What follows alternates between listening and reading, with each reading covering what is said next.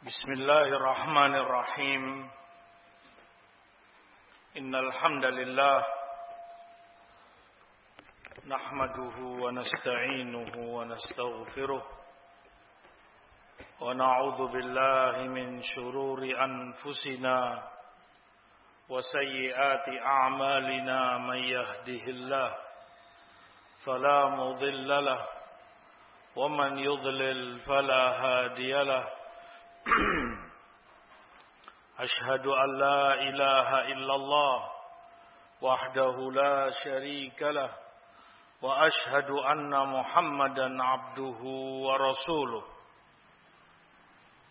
يا أيها الذين آمنوا اتقوا الله حق تقاته ولا تموتن إلا وأنتم مسلمون.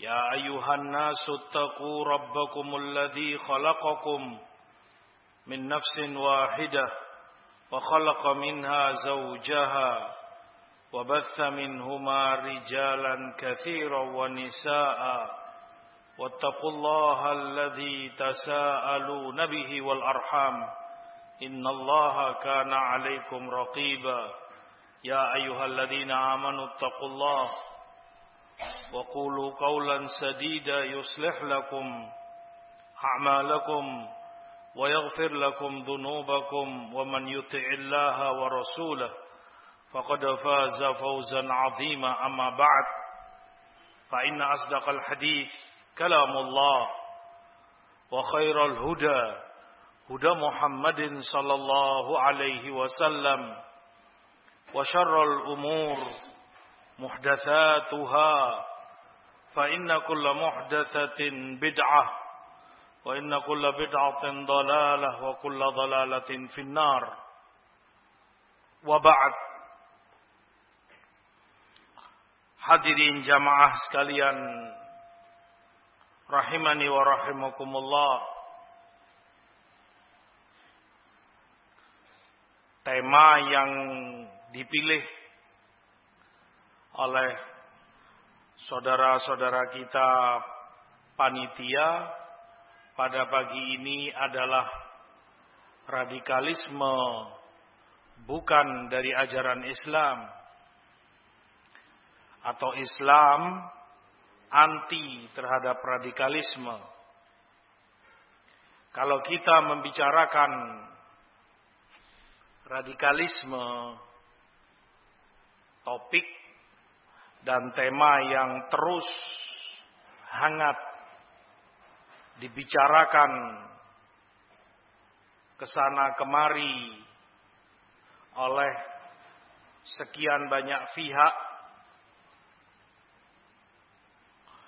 setiap bentuk kekerasan, setiap bentuk pemaksaan, setiap bentuk anarkisme. Kalau kita membicarakan radikalisme atau terorisme,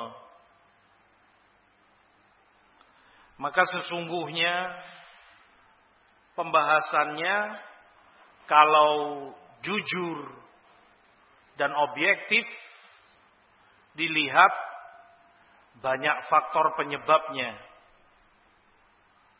Banyak motivasi yang mendasarinya. Kenapa sampai terjadi aksi teror?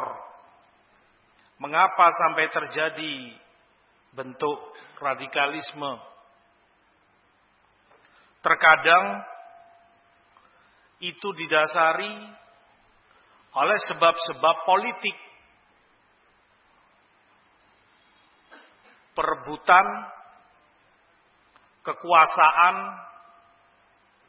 perebutan kedudukan, kepemimpinan antara satu dengan yang lain atau parpol yang satu dengan parpol yang lain dan itu sudah menjadi rahasia umum jadi arena caci mencaci. Bahkan terjadi tawuran, pertempuran tidak jarang pertumpahan darah. bahkan pembunuhan. Motivasinya adalah kekuasaan dan politik. Dan ini teror. Radikalisme. Memaksa. Anarkisme. Menteror lawan politiknya. Atau kelompok atau partainya. Dirusak kantor parpol ini, dibakar, dihancurkan. Betapa seringnya kita tonton itu. Semua ini terorisme. Tapi dasarnya adalah politik atau perebutan kekuasaan. Terkadang dengan lisan, celaan dan makian, pembunuhan karakter tokoh tertentu, atau tadi secara fisik tindakan pembunuhan, tawuran, dan yang semisalnya. Terkadang pula terorisme dan radikalisme itu berdasarkan motivasi ekonomi, dunia, harta benda. Dan itu banyak sekali juga kita tonton di setiap hari menjadi rahasia umum semua orang tahu. Perebutan lahan parkir. Bahkan tidak jarang bunuh pembunuh hanya rebutan lahan parkir. Karena rame di jam-jam tertentu dan seterusnya. Atau lahan-lahan yang lainnya. Daerah kekuasaan Entah itu pasar, entah itu swalayan atau yang semisalnya. Berebut satu kelompok dengan kelompok lain. Geng satu dengan geng yang lain. Dasarnya ekonomi, harta. Terjadi pertempuran, pertumpahan darah. Dan ini pemaksaan, radikalisme, terorisme, menebar teror kepada lawan gengnya atau lawan kelompoknya. Nah, wahakata. Terkadang pula kita pula dipertontonkan aksi-aksi terorisme, radikalisme yang dasar dan motivasinya adalah asobiyah fanatik terhadap golongan tertentu, kelompok tertentu. Terkadang itu karena suku, antara suku yang satu dengan suku yang lain. Kampung satu dengan kampung yang lain, betapa seringnya itu dalam berita. Perang, terjadi pertumpahan darah, bunuh-membunuh, menteror hanya karena fanatik golongan, kampung, suku. Sekian korban nyawa menjadi korban karenanya. Terkadang itu karena fanatik sekolah. Betapa seringnya pula tawuran antar pelajar. Terorisme, radikalisme. Semua ini kejahatan yang tidak bisa dibenarkan. Atau bahkan antara fakultas yang satu dengan fakultas yang lain dalam satu universitas. Saling membunuh. Saling melukai, menteror pihak yang berlawanan dengannya.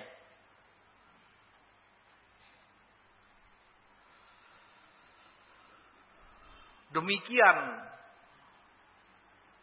terkadang pula terorisme radikalisme itu motivasinya agama atau mengatasnamakan agama tepatnya. Ini pun tidak hanya pada Islam atau pada kaum muslimin. Hampir di setiap agama ada yang mengatasnamakan agama aksi teror dan radikalisme, anarkisme. Di Kristen ada, di Katolik ada kelompok separatis, pengis dan kejam, tidak segan-segan membunuh lawannya atau yang membela dan melindungi lawannya. Dan mengatasnamakan agama Kristen dengan salib yang mereka usung. Yang dikenal dengan Triple K di Amerika. Koko Klans. Katolik. Tidak segan-segan mereka membunuh kulit hitam. Karena ras kulit putih mereka yakini yang terbaik. Dan hanya itu yang boleh ada dan bahkan mereka tidak segan membunuh kulit putih yang dianggap melindungi atau membela kulit hitam. Terorisme, menyebar teror, ketakutan orang dalam Kristen. Di Buddha pun demikian. Banyak terjadi radikalisme, anarkisme, Nggak jauh-jauh kasus yang menimpa kaum muslimin Rohingya. Myanmar. Afahumullah. Dilakukan oleh orang-orang Buddha. Demikian pula di Hindu. Demikian pula yang mengatasnamakan Islam. Semua ini terorisme dan radikalisme. Semuanya. Tidak ada beda yang satu dengan yang lain. Dalam sisi menyebar teror, membuat orang takut, dan membuat ada korban jatuh karenanya. Terbunuh, terlukai, dengan motivasi yang berbeda-beda, politik, ekonomi, kesukuan, fanatikme, fanatisme, golongan, kampung, daerah.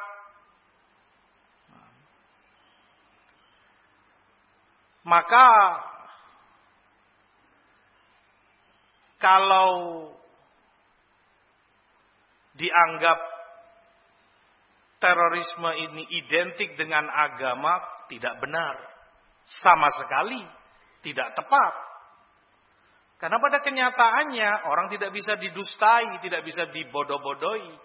Sekian banyak aksi terorisme yang dasarnya bukan agama. Toh itu juga menebar teror. Tetapi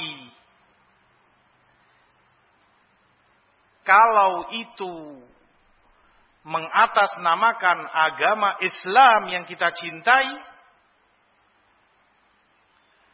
yang kita muliakan, ajaran Allah subhanahu wa ta'ala, ajaran Rasulnya, sallallahu alaihi wasallam, maka kita terpanggil untuk bernasehat, menjelaskan perkara-perkara ini, bagaimana dalam pandangan Islam, dalam ajaran Quran dan Sunnah Rasul Sallallahu Alaihi Wasallam seperti apa? Karena kita tahu di dalam hadis Muslim dari Tamim Ad-Dari Rasulullah SAW sebutkan inna dina an-nasiha. Sesungguhnya agama ini nasihat. Qulna liman ya Rasulullah. Kami tanya kata para sahabat, untuk siapa wahai Rasulullah? Qala lillah. Untuk Allah. Nasihat itu ikhlas karenanya. wali kitabih untuk kitabnya Quran Al-Karim dengan membacanya mempelajari tafsirnya mentadaburi dan mengamalkan isinya wali rasulih. Nasihat itu untuk rasulnya. Mengimani beliau. Taat pengikuti ajarannya. Membela beliau. Membela ajarannya.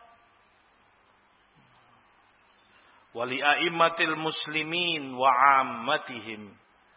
Nasihat itu untuk imam-imam kaum muslimin pemimpin kaum muslimin dan untuk keseluruhan umat kaum muslimin.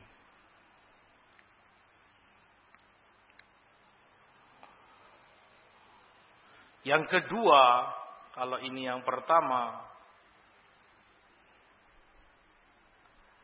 kita mengingat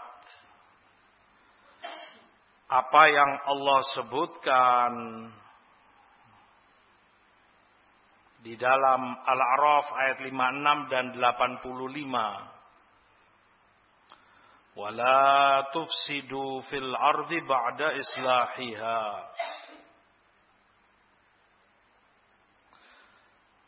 Dan jangan kalian merusak.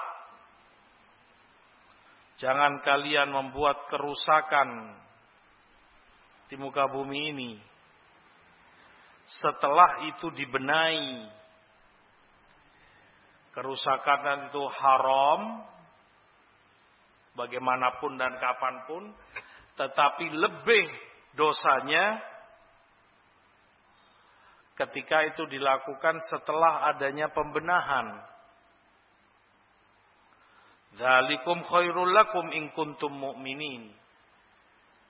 Yang demikian itu baik bagi kalian jika kalian beriman.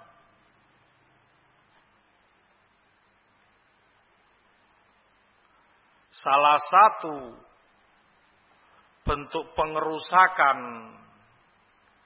di muka bumi setelah itu dibenahi, para ulama kita sebutkan adalah menebar teror, merusak keamanan yang didapati oleh orang. Orang semula merasa aman, keluar dari rumahnya, ke masjid, ke tempat kerjanya, ke mana pergi aman. Dan itu pembenahan di muka bumi. Islam. Ini dirusak dan dihancurkan dengan aksi-aksi teror sehingga orang ketakutan. Jangan-jangan dia akan jadi korban atau anaknya atau istrinya. La tufsidu fil ard ba'da islahiha. Jangan kalian rusak. Jangan kalian merusak di muka bumi ini setelah dibenahi.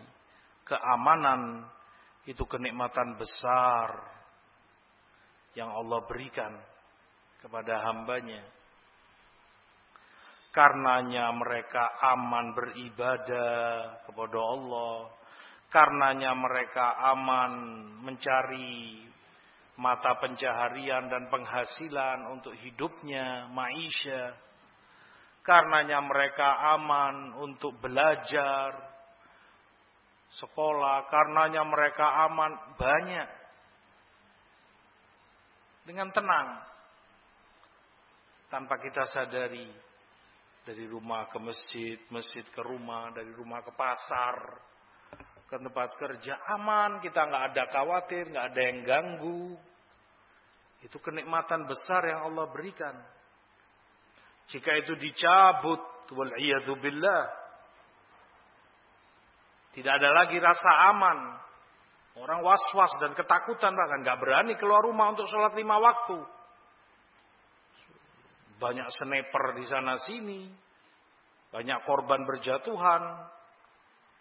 Seperti yang terjadi di belahan dunia sana dan sini. Wal'iyadzubillah. Si pedagang nggak aman untuk ke pasar, transaksi, jual beli, nyawanya jadi taruhan.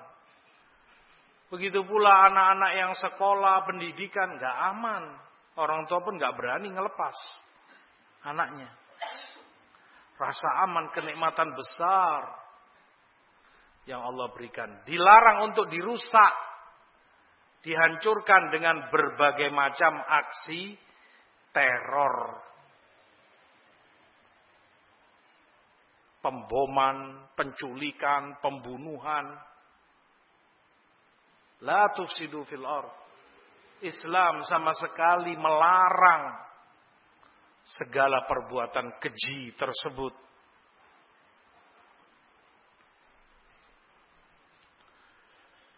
Di dalam hadis Abu Dawud dari Muawiyah radhiyallahu an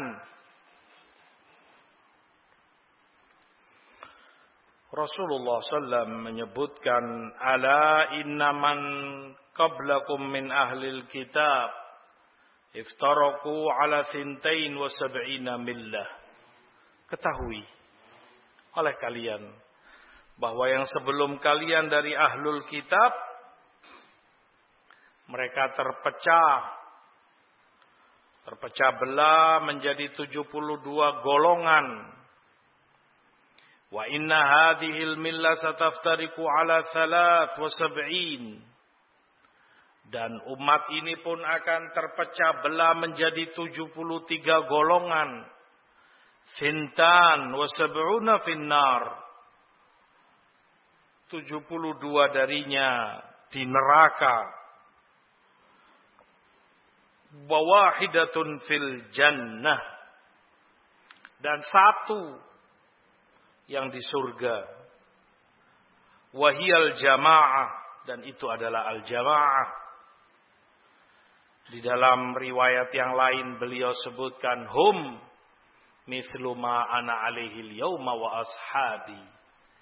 Mereka adalah yang mengikuti aku seperti aku dan para sahabatku di hari ini. Sehingga jawaban Rasul ini Shallallahu Alaihi Wasallam tentang firqatun najiyah, kelompok yang selamat, taifatul mansurah, tentang kelompok yang mendapat pertolongan Allah. Mereka adalah ahlus sunnah wal jamaah. Jawaban Rasulullah SAW, beliau tidak sebutkan nama. Sallallahu alaihi wasallam.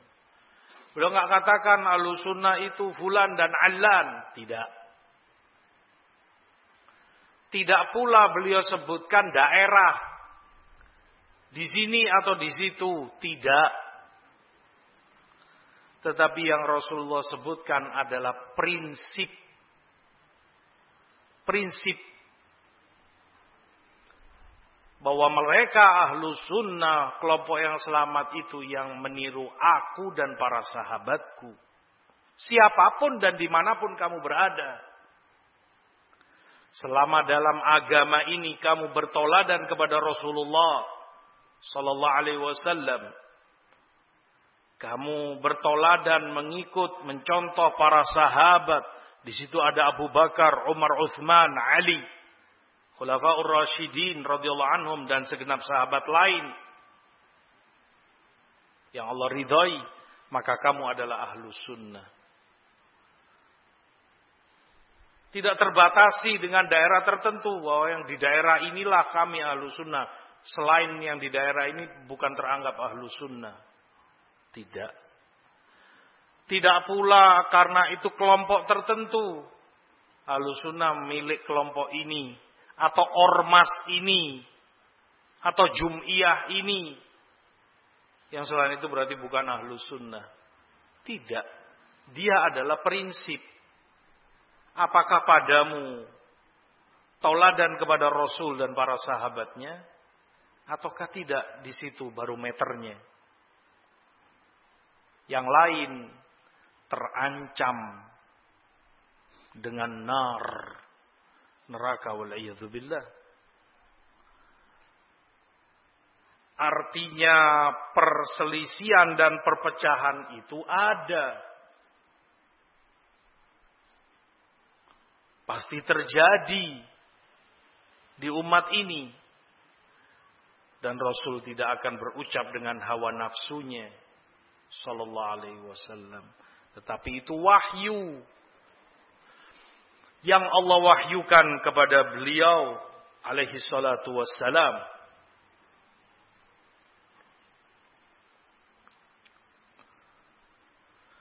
Perkara yang ketiga atau keempat di dalam Musnad Imam Ahmad dan Tabrani dari riwayat Ibnu Abbas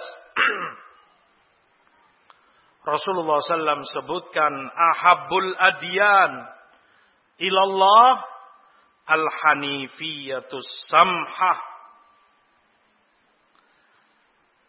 agama yang paling Allah cintai agama yang lurus dan mudah.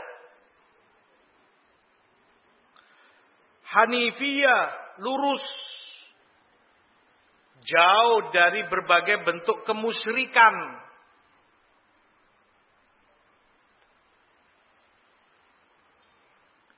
Mempersekutukan Allah dengan yang lain. Ibadah ketuhanan hanya untuk Allah satu-satunya tiada sekutu baginya. Hanifiyah. Maka segala bentuk kemusyrikan mempersekutukan Allah dengan yang lain bukan Islam. Tidak akan dicintai Allah. Samha dan itu mudah. Gampang, ringan.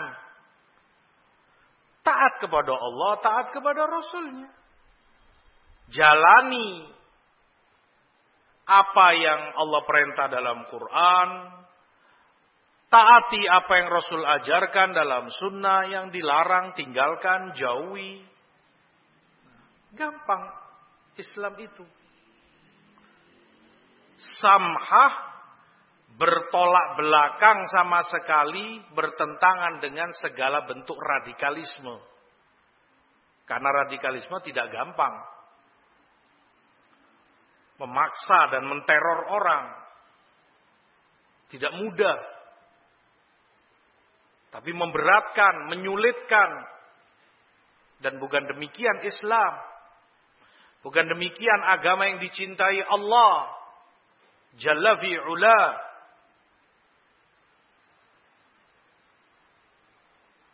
Memberatkan umat. Perkara yang kelima bahwasanya dengan hilangnya rasa aman atau hilangnya kenikmatan keamanan yang Allah berikan nasallallahu al-afiyah wassalamah dengan aksi-aksi terorisme dan radikalisme yang jadi taruhan utama adalah nyawa manusia. Nyawa itu tidak ada nilainya.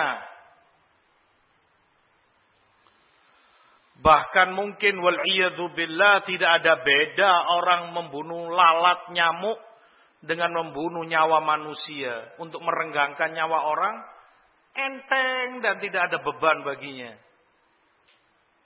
Seakan dia membunuh seekor nyamuk.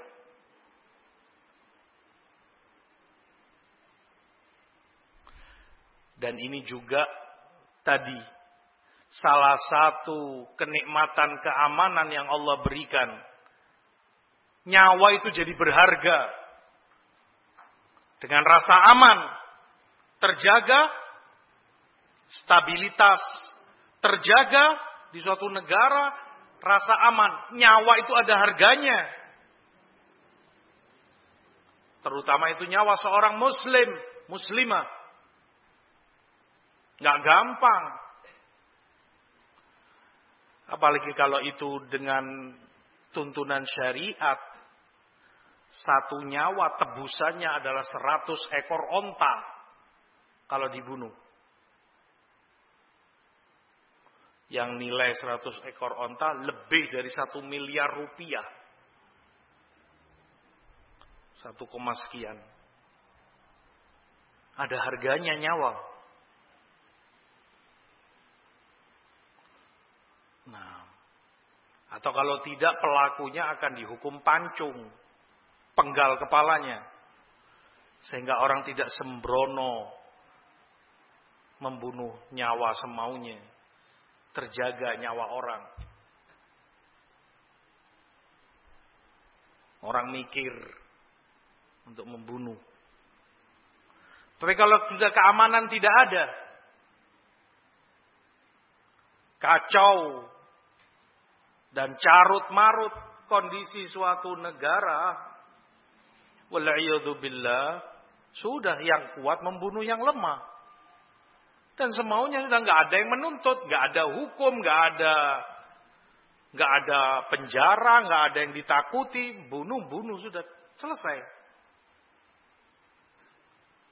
Padahal nilai nyawa di dalam Islam sangat besar. Dijaga. Bahkan karenanya Allah turunkan kitab-kitab suci. Karenanya Allah utus para rasul. Salah satunya menjaga lima perkara penting. Salah satunya nyawa manusia. Oleh sebab itu di dalam hadis di Baihaqi dari Ibni Umar ketika Rasulullah SAW tawaf melingkari Ka'bah. Beliau katakan kepada Ka'bah, "Ma asyrafaki, ma a'zamak." Betapa mulianya engkau, wahai Ka'bah, betapa sakralnya, betapa sucinya. Wala nafsum muslimah a'zamu indallahi minki. Tapi di sisi Allah nyawa satu orang muslim lebih mulia darimu, lebih berharga darimu. Nyawa. Semoga Allah selalu jaga Ka'bah dan Mekah. Tetapi seandainya, na'udzubillah, seandainya Ka'bah itu dihancurkan, dibom dan dibombardir, hancur sudah. Tentu itu kejahatan besar. Tetapi di sisi Allah itu nggak seberapa dibanding pembunuhan terhadap satu nyawa muslim. Ka'bah ini kiblatnya kaum muslimin di seluruh dunia masih lebih berharga nyawa satu muslim. Kif kalau dua, kif kalau tiga, kif kalau seribu, kif kalau lebih. Nilai nyawa di dalam Islam dalam Tirmizi juga Nasai dari Ibni Umar Rasulullah SAW sebutkan la zawalud dunya ahwanu 'ala Allah min qatli rajulin muslim. Zawalud dunya. Kalau saja dunia ini hancur lebur, ambruk dan hancur sudah tidak tersisa. Dunia ini bukan cuma negara ini, sak dunia planet dunia ini, bumi ini, hancur nggak karuan sudah. Dihancurkan dan dilululantakkan semuanya. Di sisi Allah itu lebih ringan. Lebih mudah dibanding terbunuhnya satu orang muslim. Lihat nilai nyawa dalam Islam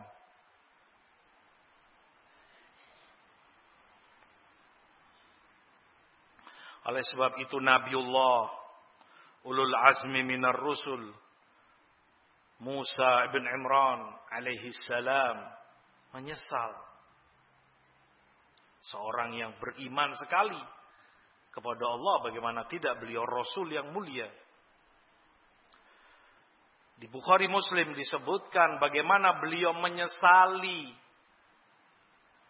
ketika beliau telah membunuh seorang jiwa, bahkan bukan jiwa yang muslim. Nyawa tetapi.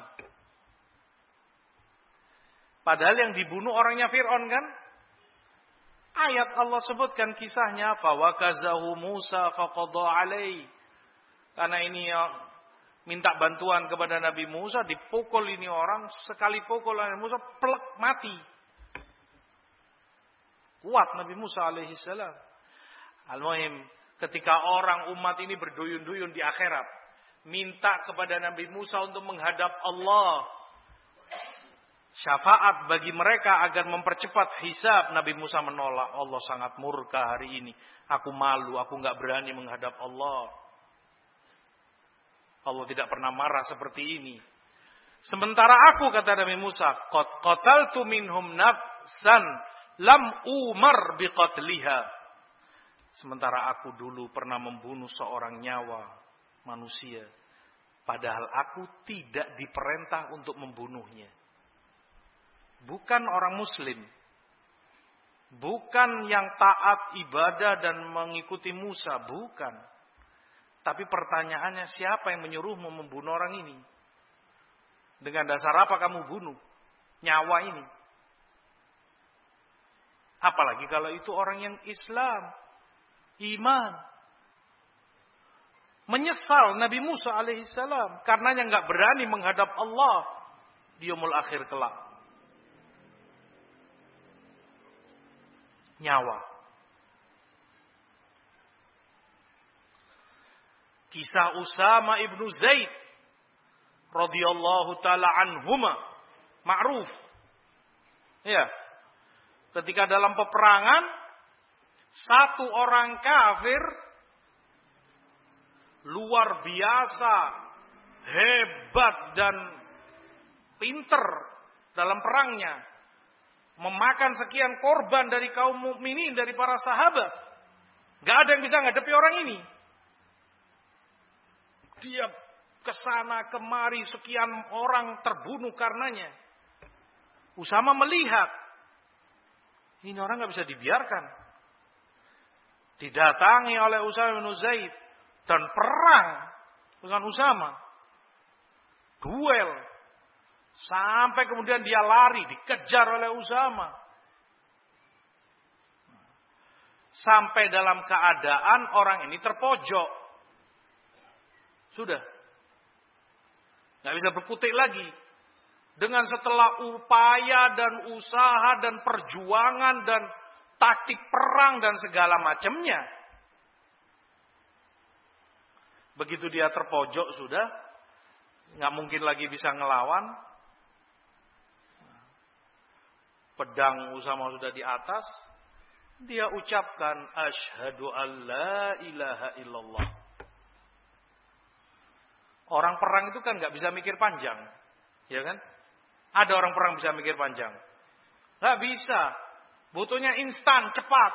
Ima kamu dibunuh, ima kamu membunuh. Itu perang. Namanya tempur. Beda dengan tawanan. Kalau kamu menawan orang masih bisa kamu pikir ya apa ya enaknya diapakan orang ini. Bisa kamu pikir panjang. Dia dalam keadaan nggak berdaya, diborgol, di penjara, diapakan. Kamu bisa pikir panjang, bisa musyawarah ke sana kemari, enaknya diapakan ini tawanan. Ini bukan tawanan, perang posisinya. Keputusan harus instan, cepat. Kalau enggak kamu yang terbunuh. Oh namanya perang. Syahadat orang ini di posisi perang. Pikir Uzama radhiyallahu taala anhu, ini orang syahadat cuman ingin selamat dari pedangnya. Tetap dibunuh oleh Usama, ceger, mati. Usama ibnu Zaid sahabat yang mulia tidak tenang beliau. Bukan kemudian santai dan bangga. Ya. Kalau mereka kan bangga dan senang sehingga di didokumentasikan, di film, dimasukkan, diupload ke YouTube, disebarluaskan ke dunia. Usama enggak, enggak tenang dia dengan kasus ini. Sampai beliau sendiri yang lapor ke Rasulullah SAW. Ya Rasulullah kejadiannya begini kronologinya. Ingat kronologinya orang ini banyak membunuh. Enggak ada bisa ngadepi dia. Sampai ke dia demikian begini-begini sampai terpojok syahadat dia. Apa yang Rasulullah katakan padanya? Aqatal tahu ba'da an qala la ilaha illallah. Usama, kamu bunuh dia padahal dia sudah ucapkan la ilaha illallah. Syahadat dia muslim. Usama mencoba memberi klarifikasi kepada Rasul, mencoba menerangkan uzur atau alasan beliau. Wahai Rasulullah, innama qalaha ta'awudan min sayfi atau khaufan min zaifi. Dia ucapkan itu karena takut dari pedangku ya Rasul. Karena kronologinya ma'gul, logis sekali. Apa yang Rasul katakan setelah itu? Kembali Rasul ulang. Akotal tahu ba'daan qala la ilaha illallah. Kamu bunuh tetap dia padahal dia sudah ucapkan la ilaha illallah. Marah Rasulullah SAW. Tidak ridho beliau dibunuh orang ini. Atau dalam hadis juga dilafatkan dengan penyebutan asyaqaqta qalbahu wahai Usama kamu belah dadanya. Kamu tahu isi hati orang ini mengucapkan karena takut pedangmu. Dari mana kamu tahu? Allah alam niat orang. Mungkin saja dia ikhlas lillahi ta'ala betul-betul ingin beriman posisi perang.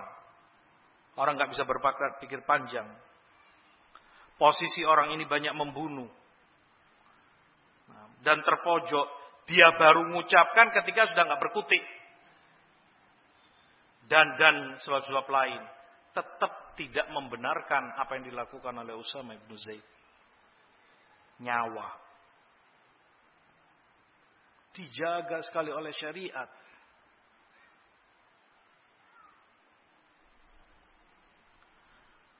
Maka sungguh kezoliman besar dan kedustaan besar jika aksi terorisme itu di atas namakan Islam.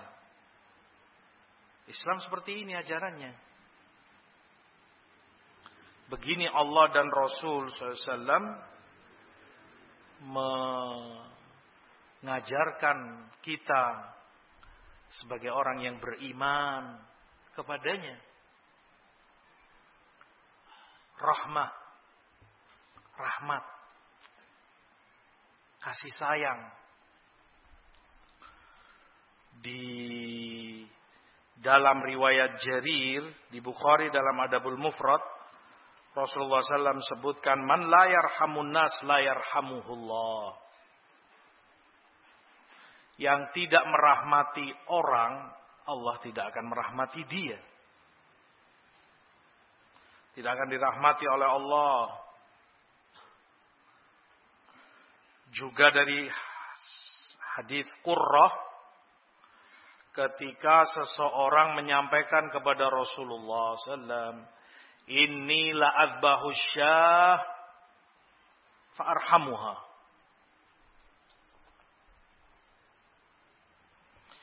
Ya Rasulullah, kadang aku menyembelih kambing, tapi aku rahmat padanya, kasihan, iba. Ada orang-orang tertentu gitu kan. Tahu halal menyembelih ini, tapi nggak bisa ngelihat ya Allah kasihan. Mungkin dia ingat miskin ini induk punya anak masih dia tinggal. Atau mungkin karena lama dia pelihara, nggak tega untuk nyembelih. Ngelihat darah itu, aduh. Kasihan dia, rahmatnya ada besar. Dan orang ini seperti ini yang tanya ke Rasulullah. Nyembelih kambing pun aku nggak bisa karena rahmat, kasihan, sayang kepada ini makhluk, binatang. Apa yang Rasulullah sebutkan padanya? Wasyatu in rahim taha rahimakallah. dua kali. Wasyatin rahimtaha rahimakallah. Bahkan kambing pun kalau kamu rahmati Allah merahmatimu. Kambing pun kalau kamu rahmati Allah merahmatimu.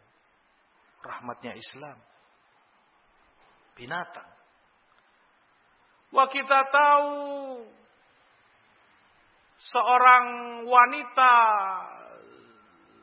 zania. Nasallallahu al-afiyah. Wanita PSK biasa melakukan itu-itu. Dosa besar. Zina. Suatu ketika dia ngelewat, ngelihat anjing, maaf, saking hausnya dehidrasi ini anjing, di sekitar sumur itu basah tentunya tanah kan, kena kecipratan air air sumur. Karena saking hausnya anjing ini nggak bisa minum, tanah yang basah itu dia jilat-jilat. Iba perempuan ini nggak tega ngelihat. Kasihan anjing ini. Rahmatnya keluar perempuan ini. Turun dia, dia lepas sepatunya. Dia ambilkan air di sumur itu dikasihkan ke anjing ini supaya kenyang minum sampai puas. Diampuni oleh Allah. Dimasukkan jannah karena rahmatnya kepada seekor anjing. Binatang yang najis bahkan binatang itu. Tapi karena rahmatnya. Besarnya nilai rahmat dalam Islam. Kata Imam Fudail bin Iyad diriwayatkan oleh Zahabi dalam Syiar Alamin Nubala. Wallahi la yahillu laka an tu'dhiya kalban aw khinzira fa kaifa bi muslim atau fakaifa tu'zi muslima. Demi Allah nggak halal kamu itu menyakiti anjing atau babi. Binatang haram semuanya najis. Tapi nggak halal kata Imam Fudal kamu menyakitinya. Ada anjing kemudian kamu lempar batu, kamu pukul kayu. Ada maaf babi. Nggak ada apa-apa. Cuman kamu iseng aja, kamu tembak atau kamu apa, kan kamu sakiti. Haram. Itu rahmatnya Islam sampai ke sana. Bagaimana kalau yang kamu sakiti itu justru seorang muslim, muslimah. Kamu dolimi. Tentu dosanya jauh dan jauh lebih besar. Umat dipertontonkan subhanallah. Kekejian dan keberingasan ISIS atau Jabhatun Nusrah. Nah, atau yang semisalnya. Bahkan entah itu manusia yang melakukan atau jenis yang lain perempuan berhijab, berjilbab, muslimah. Dibunuh, dibelah perutnya, anak kecil, tawanannya dikerangkeng, dibakar hidup-hidup, belum lagi yang digantung, diikat kaki dan tangannya, kedua kaki dan kedua tangannya, kemudian diikat, kemudian diturunkan sedikit demi sedikit, di bawah ini api. Dipanggang sampai dia mati. Terseksa sebelum dia mati sekian lama. Dan kekejian-kekejian yang lain. Dan mereka pertontonkan dengan bangganya. Di-upload sengaja. Menyebarkan teror kepada manusia. Begini Islam ini ajaran Allah. Ini Quran demikian. Begitukah Rasulullah SAW diutus mengajarkan yang seperti itu? Wal'iyadzubillah. Fien rahmat. Di mana rahmat kasih sayangnya? Idza qataltum fa ahsinul qitlah. Rasulullah sebutkan kalaupun kamu membunuh, bunuh dengan cara terbaik. Nggak boleh menyiksa korbanmu. Dan itu tidak ada cara terbaik kecuali dipenggal kepalanya. Dengan sekali tebas pedang. Tol. Selesai. Dia nggak tersiksa. Berbeda dengan hukuman-hukuman mati yang lain yang ada di dunia. Tersiksa dia sebelum mati sekian lama. Digantung. Berapa lama orang mati digantung? Nggak secepat itu. Tersiksa dia. Disetrum kursi, diikat dan dengan tegangan tinggi disetrum sedemikian rupa atau cara-cara yang lain. Nah, tidak ada yang rahmat seperti Islam. Sampai kalaupun itu korban, kalaupun itu pelaku kejahatan, dihukum tapi rahmat kepadanya. Bagaimana itu tidak menyakiti dia? Bukan hanya manusia, bahkan binatang. Wa idza dzabhtum fa ahsinu dzibha wal yuhid ahadukum syafrata. Kalaupun kamu menyembelih, sembelih dengan cara baik. Pastikan tajamnya pisau kalian. Gak ada seperti Islam. Rahmatnya.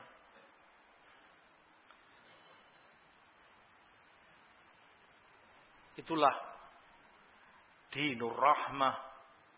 Agama rahmat yang diutus dengannya Rasulullah sallallahu alaihi wasallam. Dalam riwayat Bukhari di Adabul Mufrad, Rasulullah sebutkan wala tunzaur rahmah illa min.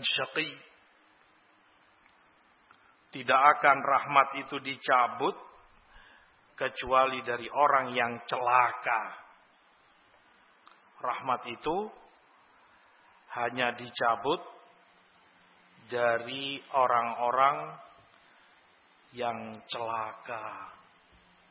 Syakok. Tidak dirahmati oleh Allah subhanahu wa ta'ala. Indah Islam itu begitu mudahnya, begitu rahmatnya. Dengan tuntunan Quran, tuntunan sunnah nggak perlu untuk tahu rahmatnya Islam, indahnya Islam, kamu belajar ke Perancis sana. Nggak perlu kamu tahu indah dan rahmatnya Islam, malah belajar Islam di Amerika sana atau di Barat sana, negara-negara Barat yang lain. Ada di dalam Quran, ada di dalam Sunnah. Jika saja orang mau mengkajinya dengan benar.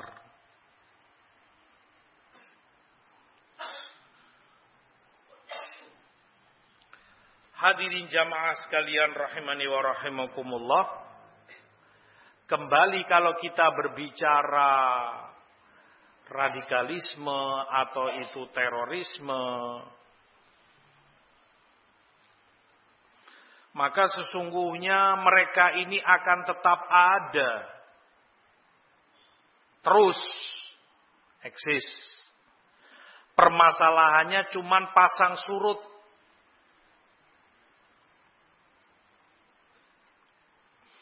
Di Sunan Ibnu Majah dari Ibni Umar Rasulullah sebutkan yang sya'unash'un yaqra'unal Qur'an la yujawizu taraqiyahum akan muncul generasi orang-orang yang mereka itu baca Quran tapi tidak melebihi tenggorokannya. Iman Quran itu tidak sampai ke dalam kolbunya. Kullama kharaja qarnun quti'a. Setiap kali muncul kelompok ini akan diputus. Gak akan langgeng lama akan dihentikan. Kata Ibnu Umar, Sami'tu Rasulullah yaqul kullama kharaja qarnun quti'a aktsar min 20 marrah. Aku dengar itu dari Rasulullah lebih dari 20 kali diulang. Tiap kali keluar putus. Tiap kali keluar diputus, keluar lagi diputus lagi.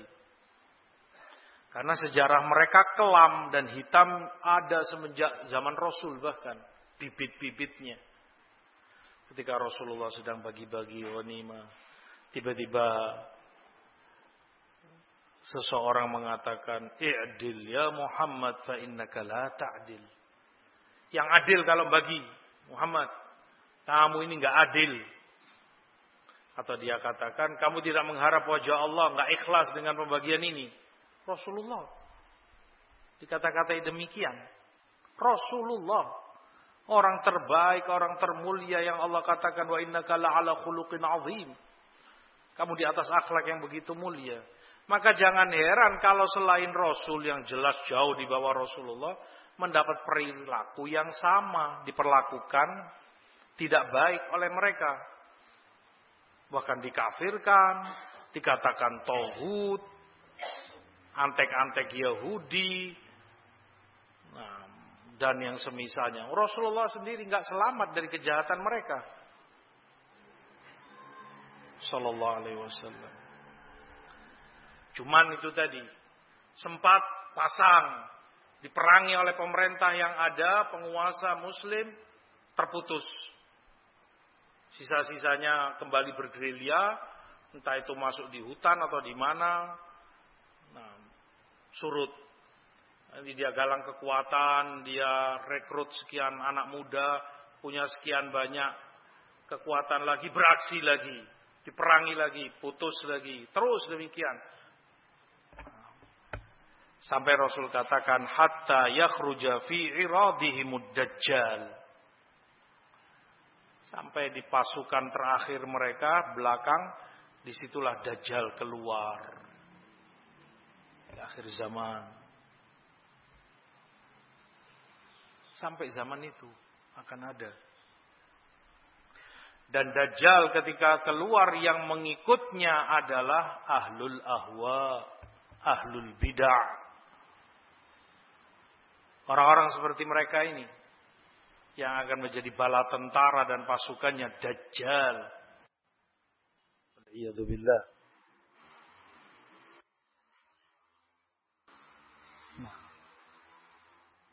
Maka terus akan tetap ada. Ibtila. Ujian dari Allah kepada mukminin.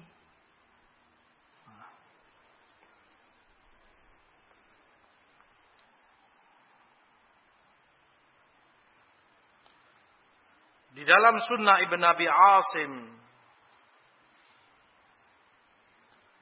dari hadis Abu Sa'id Al-Khudri radhiyallahu an. Kata beliau aku mendengar Rasulullah sallam beliau bersabda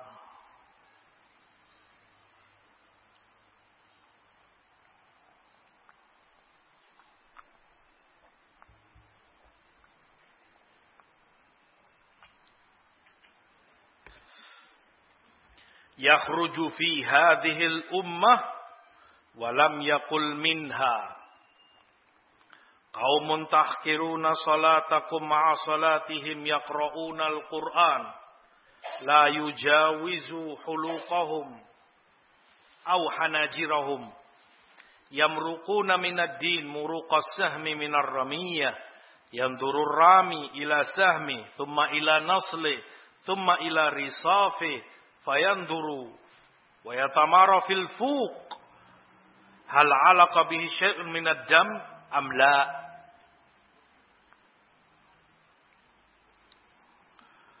Kata Abu Sa'id Al-Khudri, sahabat Nabi yang mulia, akan keluar di umat ini. Kata Abu Sa'id, Rasulullah tidak mengatakan dari umat ini. Tapi yang beliau katakan di umat ini. Dan ini kejelian sahabat. Kecerdasan sahabat. Kenapa?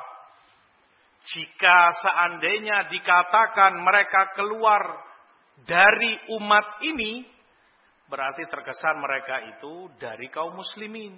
Umat Islam juga. Hanya saja mereka ngawur, nggak benar. Tapi mereka dari kaum muslimin keluarnya. Teranggap dari umat Islam. Tetapi tidak.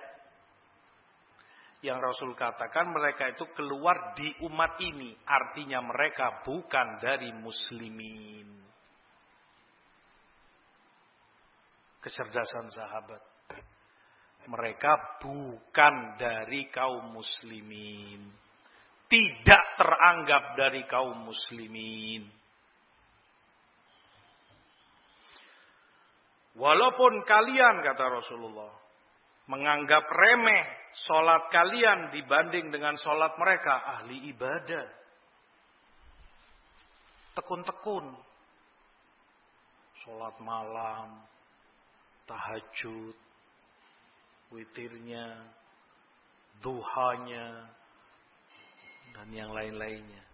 Bahkan kalian ini dalam konteks hadis para sahabat, bukan kita. Kalian para sahabat membandingkan sholat kalian dibanding sholat mereka, kalian anggap kecil, remeh sholat kalian nggak ada apa-apanya. Padahal ini sahabat yang seperti itu ibadahnya. Gak ada apa-apanya. Makanya ukuran kebenaran tidak diukur dari ibadah seseorang.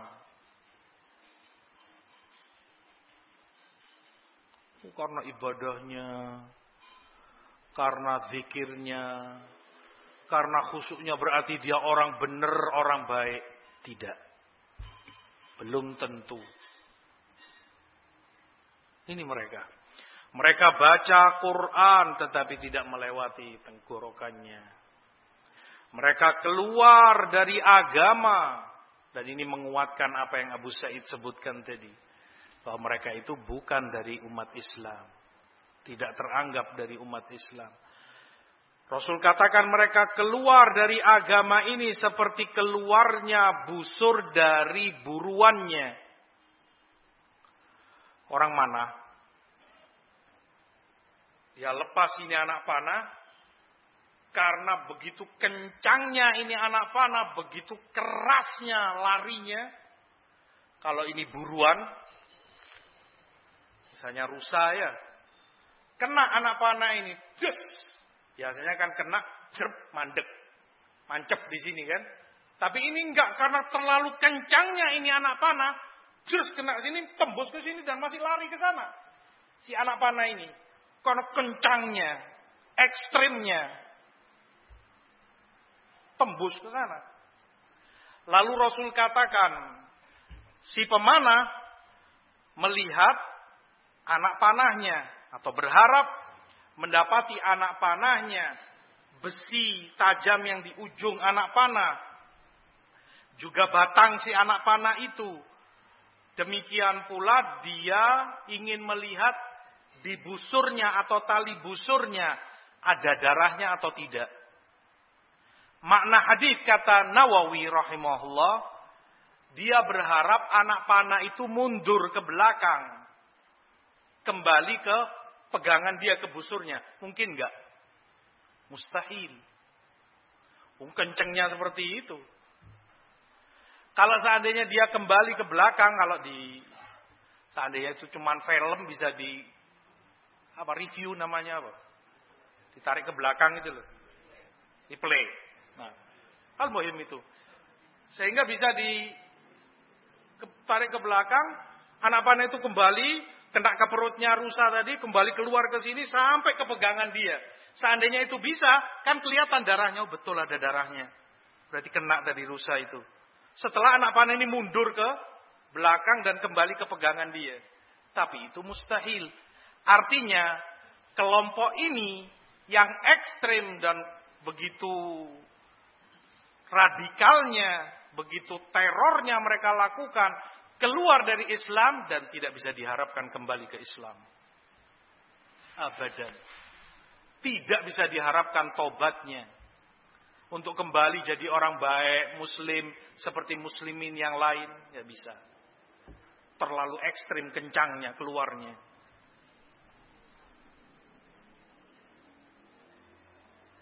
Kaum khawarij, teroris, dengan berbagai penamaan mereka.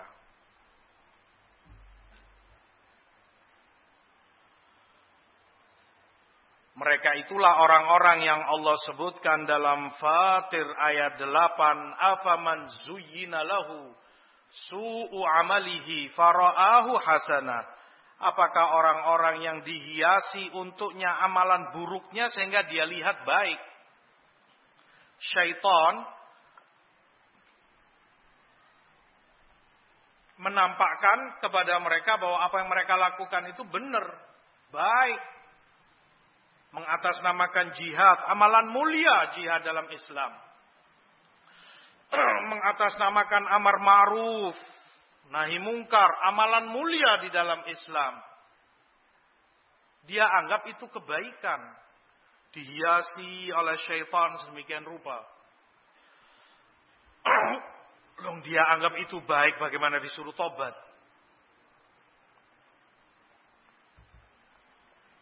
Bagaimana kamu menyuruh dia tobat? Kalau itu pemabuk, orang yang suka minum di bar, di kafe, atau itu penzina, penjudi, kamu nasihati bisa. Karena dia tahu bahwa ini maksiat. Dosa. Nggak akan ada yang bantah. Oh ini jihad. Oh, ini pahala baik, saya nyari nafkah untuk anak istri saya. Nggak akan ada. Makanya mereka kalau ditangkap, digerebek malu kan. Nggak ada yang bangga. Ditutupi mukanya. Muslimat, muslim Allah yahdiha bas. Semoga Allah beri hidayah. Malu dia tutup mukanya gitu. Nggak mau kena syuting. Sampai masuk mobil. Malu. Tahu ini perbuatan hina, jelek, dosa. Bukan kemudian bangga menampakkan diri di shooting, di upload, nggak ada. Makanya sulit untuk diharapkan kembali kepada Islam.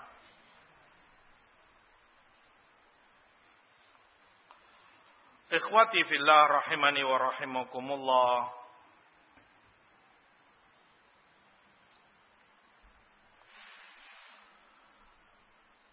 Di dalam hadis Ali di Bukhari dan Abu Dawud, Rasulullah SAW menyebutkan Ya'ti fi akhir zaman qaumun hudatha'ul asnan sufaha'ul ahlam. Yaquluna min qawli khairil bariyah. Yamruquna minal islam kama yamruqu sahmu minar ramiyah. La yujawizu imanuhum hanajirahum. Fa aina ma laqitumuhum faqtuluhum fa inna qatlahum ajrun liman qatalahum yaumal qiyamah. Akan keluar di akhir zaman nanti orang-orang yang mereka itu sifatnya cirinya muda usianya dan kebanyakan mereka begitu. Yang direkrutkan anak-anak muda. Ya Allah SMA sebagiannya bahkan anak-anak SMP Khawarij. Kata Ibnu Qutaibah rahimahullah karena kebanyakan hukum asalnya orang yang seperti ini labil pikiran dan akalnya. Mudah terprovokasi, mudah terpancing, mudah didustai, dibakar semangatnya dengan hampa, suruh ini, suruh itu gampang, gunggungan.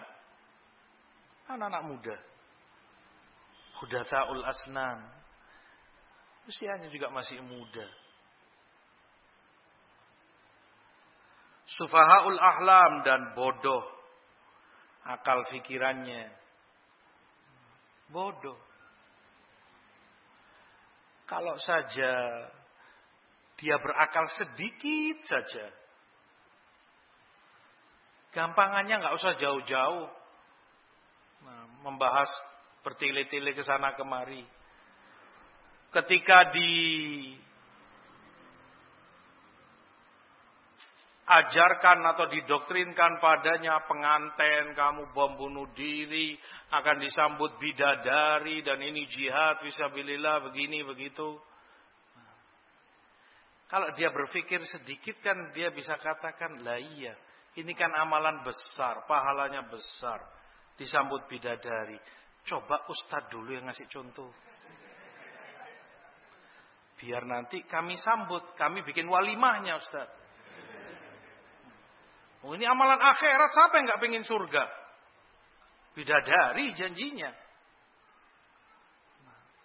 Suruh ustadznya dulu. Para pendoktrinnya dulu. Tokoh-tokohnya. Ini ndak tokohnya terus ke sana, kemari, ke sana, kemari. Orang-orang bodoh-bodoh ini yang disuruh jadi pionnya. Ayo ledakan sini. Tamrin, sana, sini. Bodoh. Seperti yang Rasul sebutkan.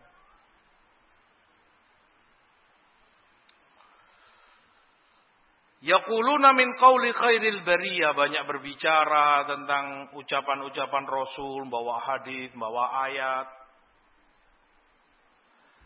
Yamrukun mereka keluar dari Islam seperti keluarnya anak panah tadi dari buruannya. Iman mereka tidak akan melebihi tenggorokannya, nggak akan sampai ke hatinya. Di mana pun kalian dapati mereka, bunuh mereka. Karena membunuh mereka pahala bagi yang membunuhnya di hari kiamat kelak. Tentunya yang dimaksud agar tidak disalahpahami pula perintah untuk membunuh mereka, memerangi mereka kepada penguasa. Pemerintah yang punya kekuatan, punya senjata, punya militer, bukan orang-orang seperti kita baca hadis kemudian dia amalkan sendiri. Rasul suruh bunuh kok. Udah saya bunuh aja saya bawa pisau saya bunuh saya gitu. Lah. Fitnah. Tapi yang dimaksud ini orang yang berkuasa memang wewenang mereka untuk memerangi dan membunuhnya. Asyahid kembali kepada hadis sifat-sifat mereka Rasulullah sebutkan hudathaul asnan sufahaul ahlam dan ini menjelaskan kepada kita sebab utama dan termasuk sebab terbesar terjerumusnya orang itu kepada jaringan mereka dan perilaku radikal seperti mereka adalah jauh dari bimbingan ilmu. Ilmu syar'i agama yang benar. Nah. Dan ini mengingatkan pentingnya kita terutama terutama anak-anak muda. Untuk belajar sungguh-sungguh meluangkan waktunya. Bersabar bersimpuh di majelis untuk memahami ayat per ayat bagaimana penafsirannya bagaimana penjelasannya Bagaimana sahabat menafsirkan ayat ini, bagaimana imam-imam tabi'in yang itu dikumpulkan, didokumentasikan oleh para imam-imam besar. Ibnu Kathir dalam tafsirnya, Imam Baghawi, dan yang lain-lainnya dari para ulama. Nggak mau sabar anak muda ini. Lebih tersibukkan oleh dunianya. Berapa lama dia kerja? Berapa jam? Dalam sehari. Kemudian berapa jam dia mau ngaji, belajar agama benar. Allah Allah bainal maghrib wal isya dia mau duduk di majelis. Itu pun mungkin sekali sepekan. Itu pun sudah nggak sabar, sudah gelisah di majelis. Ingin cepat-cepat keluar, belum lagi nanti ada SMS masuk dari kliennya, minta dikirim ini, minta barang itu. Bien, pentingnya ilmu. Terbukti subahul ahlam. Orang gampang terseret dan termakan oleh syubhat mereka karena tidak adanya ilmu.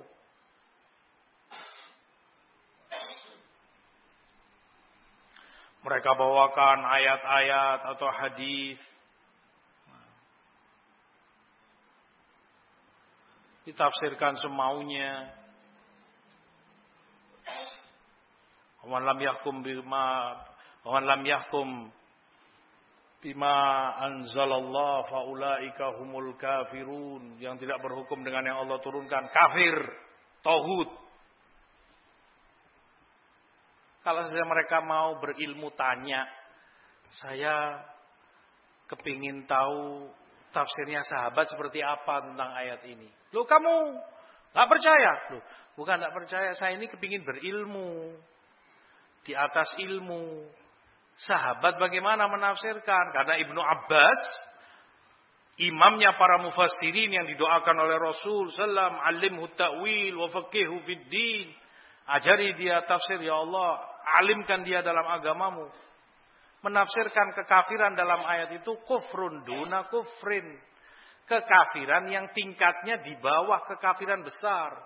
Artinya itu tidak mengeluarkan dia dari koridor keislamannya. Dia masih muslim walaupun berhukum dengan selain hukum Allah.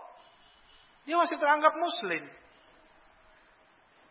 Makanya diayatkan fonisnya tidak hanya itu. Allah sebutkan dalam ayat berikutnya di tiga ayat yang sama. Waman lam yahkum bima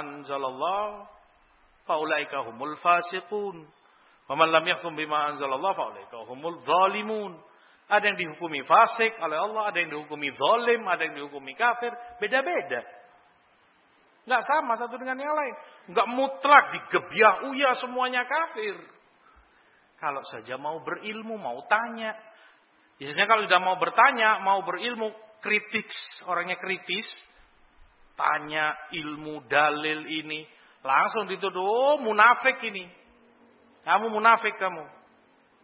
Atau Pengecut kamu, pecundang, tak berani berjihad untuk mengorbankan jiwa ragamu untuk agama Allah. Begitu tuduhannya. Kalau orang itu kritis, mau tanya ilmu dasarnya, dalilnya, bagaimana imam para ulama Islam menjelaskan. Wahakata.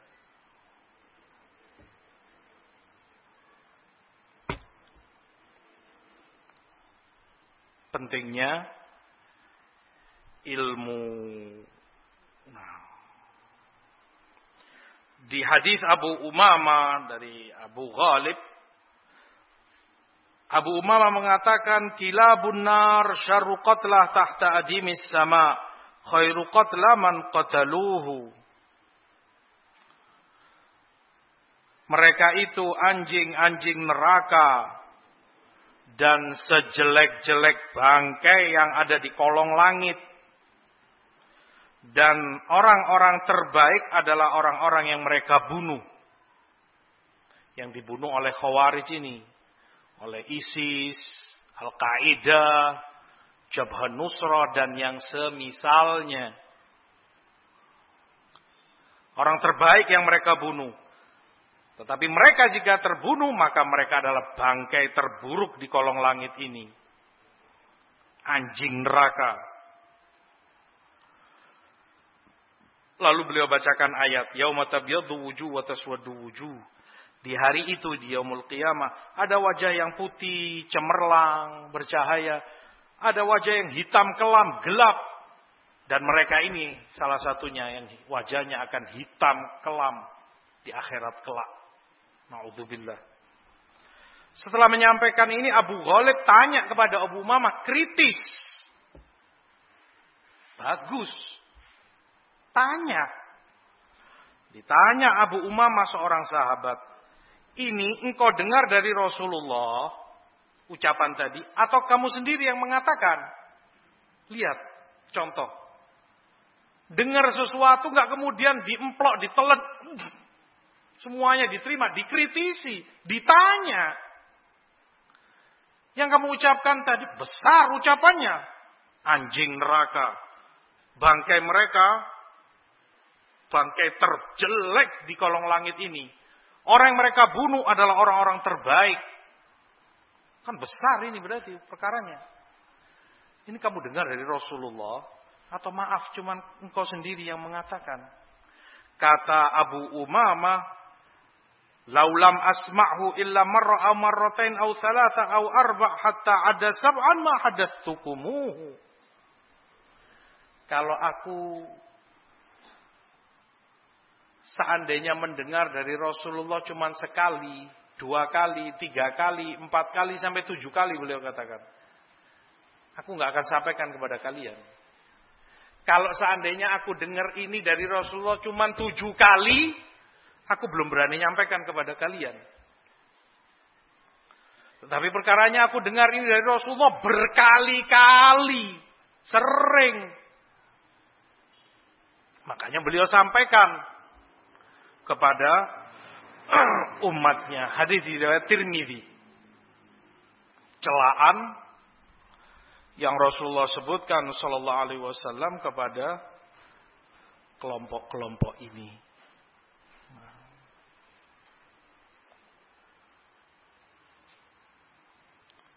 Ancaman besar, celaan berat wal billah yang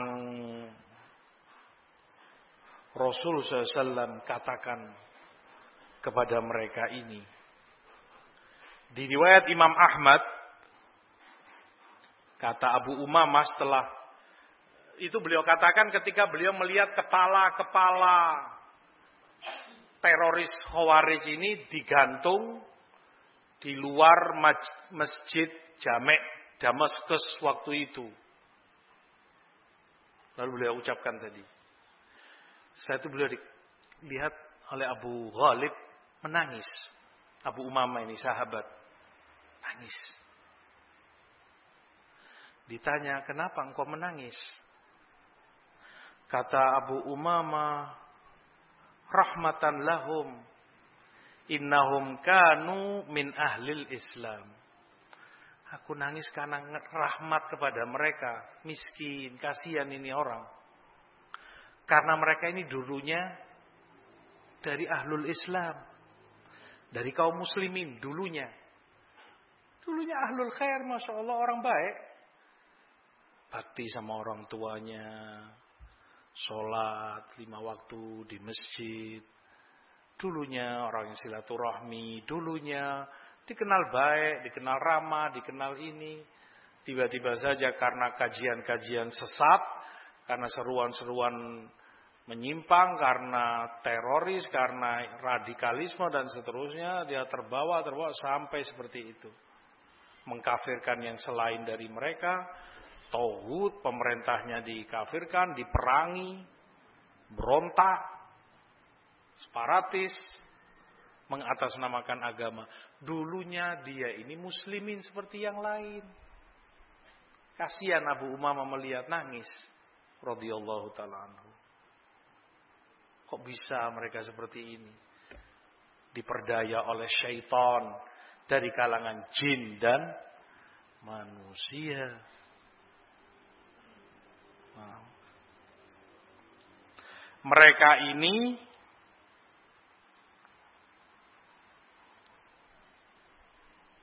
orang-orang yang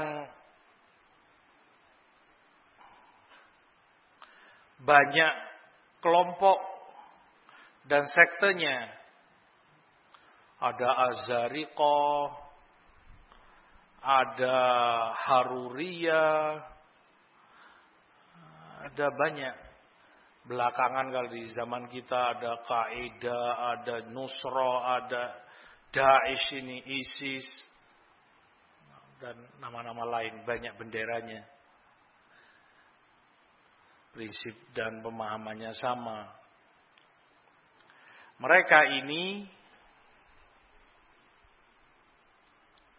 tidak bisa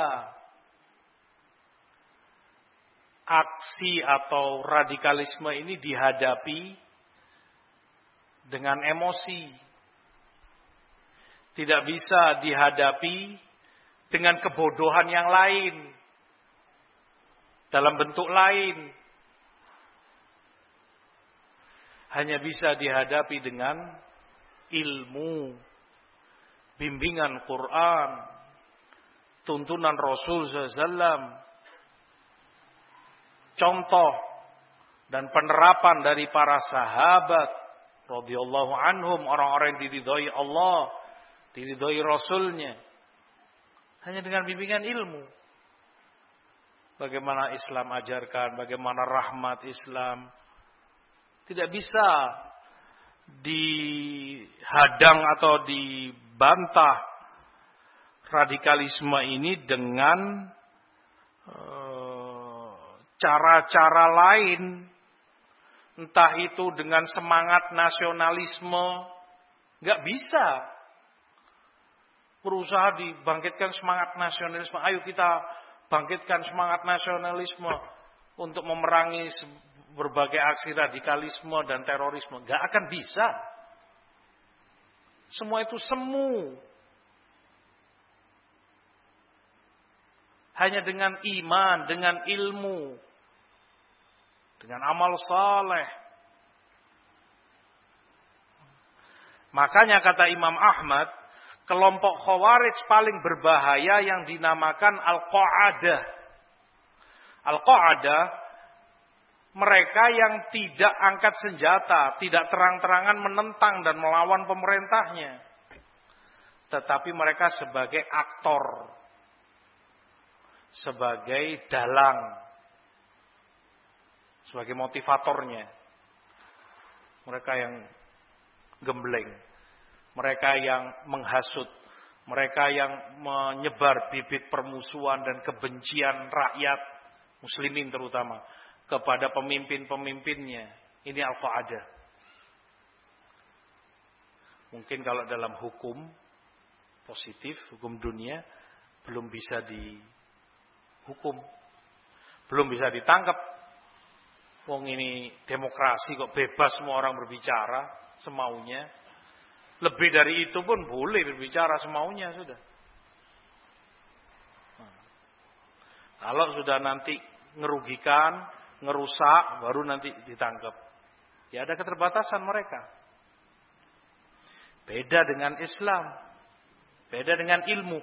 Justru ini kata Imam Ahmad, akhbatul khawarij. Paling jeleknya kaum khawarij.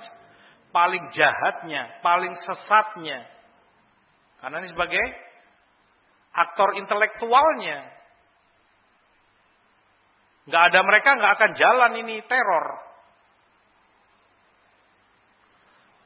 Karena perhatikan setiap aksi teror pasti didahului oleh teror ideologi. Tidak mungkin tidak. Nggak ada. Nggak ada orang berbuat teror tanpa didahului oleh ideologi. Terus ngapain dia berbuat? Ideologinya terteror dulu bahwa dia begini, bahwa pemerintahnya begini, bahwa mereka begini, boleh dibunuh, bahwa ini jihad, bahwa ini begini. Sudah dia yakini itu dengan mudah dia beraksi. Bom ini itu pembunuhan. Sebelumnya pasti ideologinya sudah terteror. Siapa yang meneror? Tokoh intelektualnya. Kok ada? Yang ini hanya bisa dihadapi dengan ilmu, dengan hujjah. Memberi pencerahan kepada kaum muslimin, muslimat. Dibekali dengan ilmu yang benar seperti apa Islam memandang ajarannya. Gak bisa dengan semangat nasionalisme. Terbukti subhanallah. Bukankah di Sulawesi, daerah Pusu atau sekitarnya sana, tokoh dan panglima pemberontak perang melawan negara, melawan pemerintah dengan TNI-nya atau Polri-nya. Pimpinan tertingginya, panglimanya, seorang disertir dari TNI, Daeng Koro namanya. Kurang dididik apa di TNI nasionalisme? Tiap hari digembleng nasionalisme. Cinta negara, cinta tanah air, NKRI, harga mati. Itu tiap detik didengar dengungkan di telinganya. Buktinya. Jadi, pimpinan pemberontak malah. Subhanallah. Nah, tidak cukup itu. Kita ketahui pula bagaimana seorang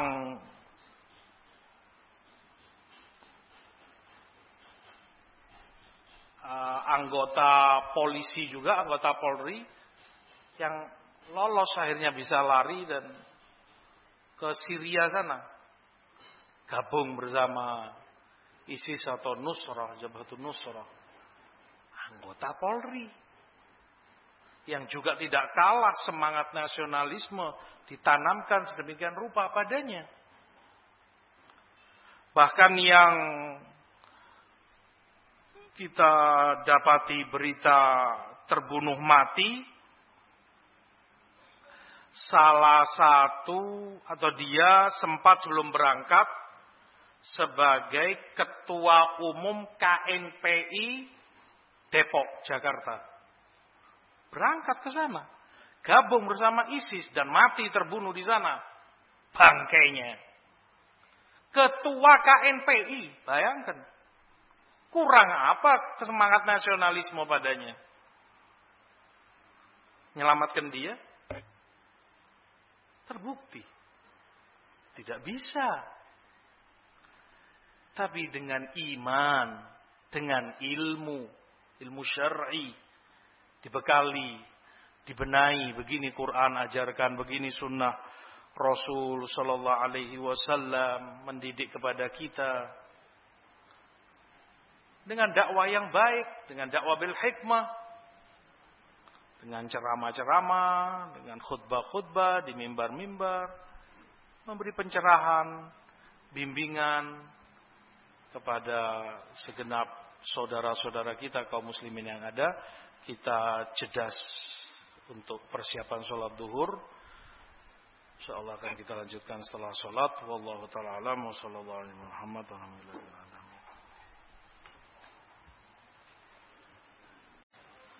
Bismillahirrahmanirrahim. Alhamdulillah. Wassalatu wassalamu ala rasulillah. Wa ala alihi wa sahbihi wa man wala amma ba'd. Ikhwati fillah Hadirin jamaah sekalian Saudara-saudara yang dimuliakan Allah Melanjutkan kajian kita tadi bahwasanya kejahilan merupakan sebab besar terjerumusnya orang ke dalam penyimpangan akidah dan kesesatan dalam agamanya menuntut orang itu lebih bersungguh-sungguh di dalam mempelajari ilmu agamanya. Bahwa penyimpangan-penyimpangan radikalisme dan terorisme tidak bisa pula dihadapi dengan liberalisme, kebebasan dengan mutlak dan seluas-luasnya yang menyeru kepada persamaan agama dan mendoktrinkan bahwasanya tidak boleh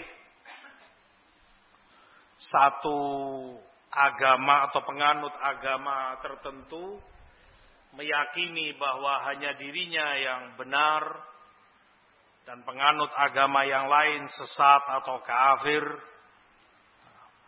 karena semuanya sama yang mereka istilahkan milla Ibrahimiyah wa kadzabu. Dan itu dusta besar atas nama Allah Subhanahu wa taala.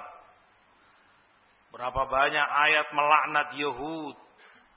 Berapa banyak Allah melaknat kaum Nasara. Karena kemusyrikan mereka dan menyeru bahwa Allah punya anak ta'ala Allah ama yaqulun uluwan kabira maunya menghadang dan menolak radikalisme ini tapi dengan kejahilan liberalisme sehingga kita dipertontonkan bagaimana di antara mereka membaca solawat atau bahkan surat Al-Fatihah dengan intonasi atau langgam lagu gereja malam kudus.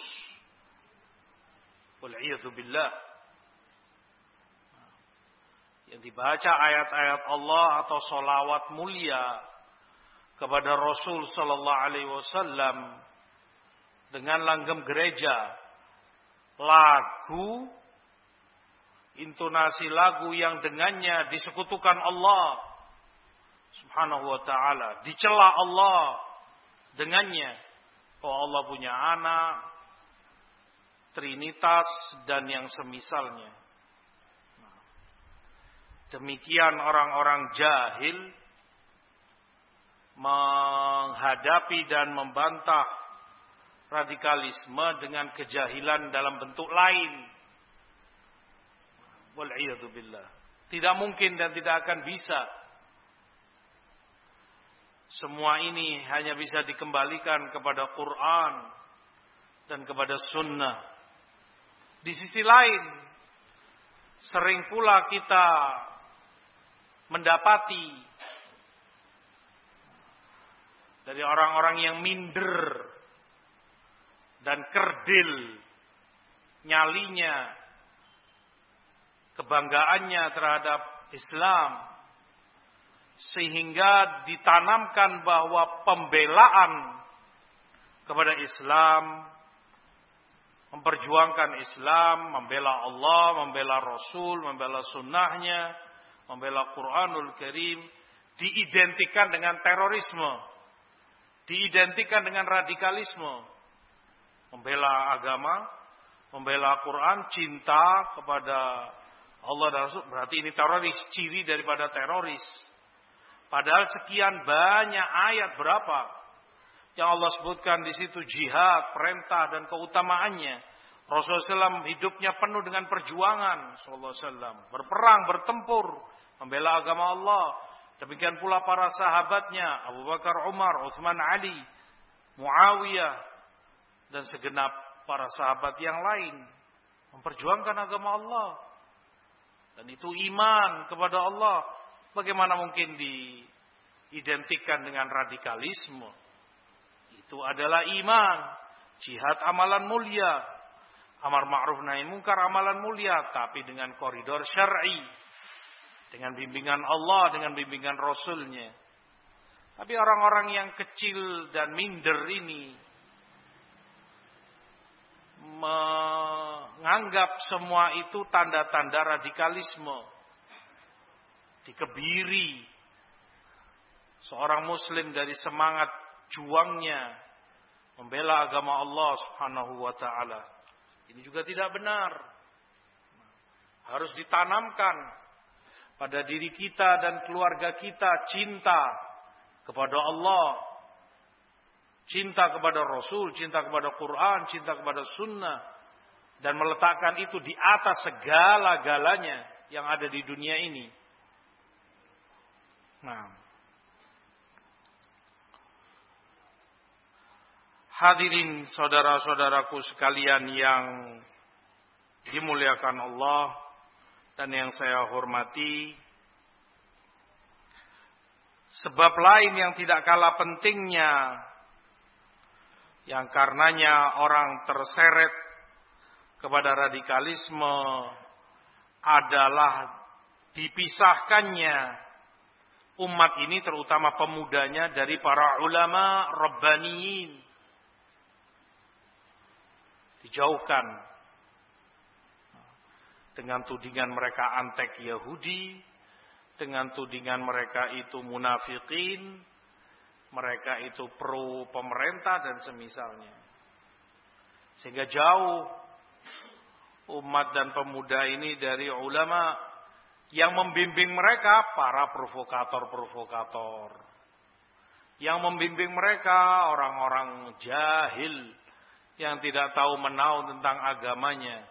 Bahkan rincian wudhu aja dia nggak tahu. Rukun, kewajiban sholat, sunnah-sunnah sholat dia nggak paham. Bagaimana hendak memimpin.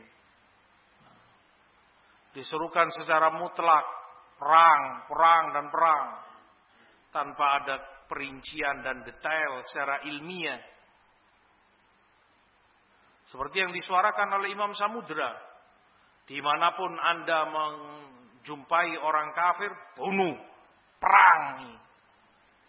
Tidak demikian. Islam mulia, semuanya ada aturan main. Jiwa dibagi dalam syariat. Nafsun muslimah itu jiwa muslim jelas, orang muslim yang beriman kepada Allah, bersyahadat atau itu orang kafir namun lahu hurma punya keharuman tidak boleh disentuh, tidak boleh disakiti. Mencakup itu kafir muahad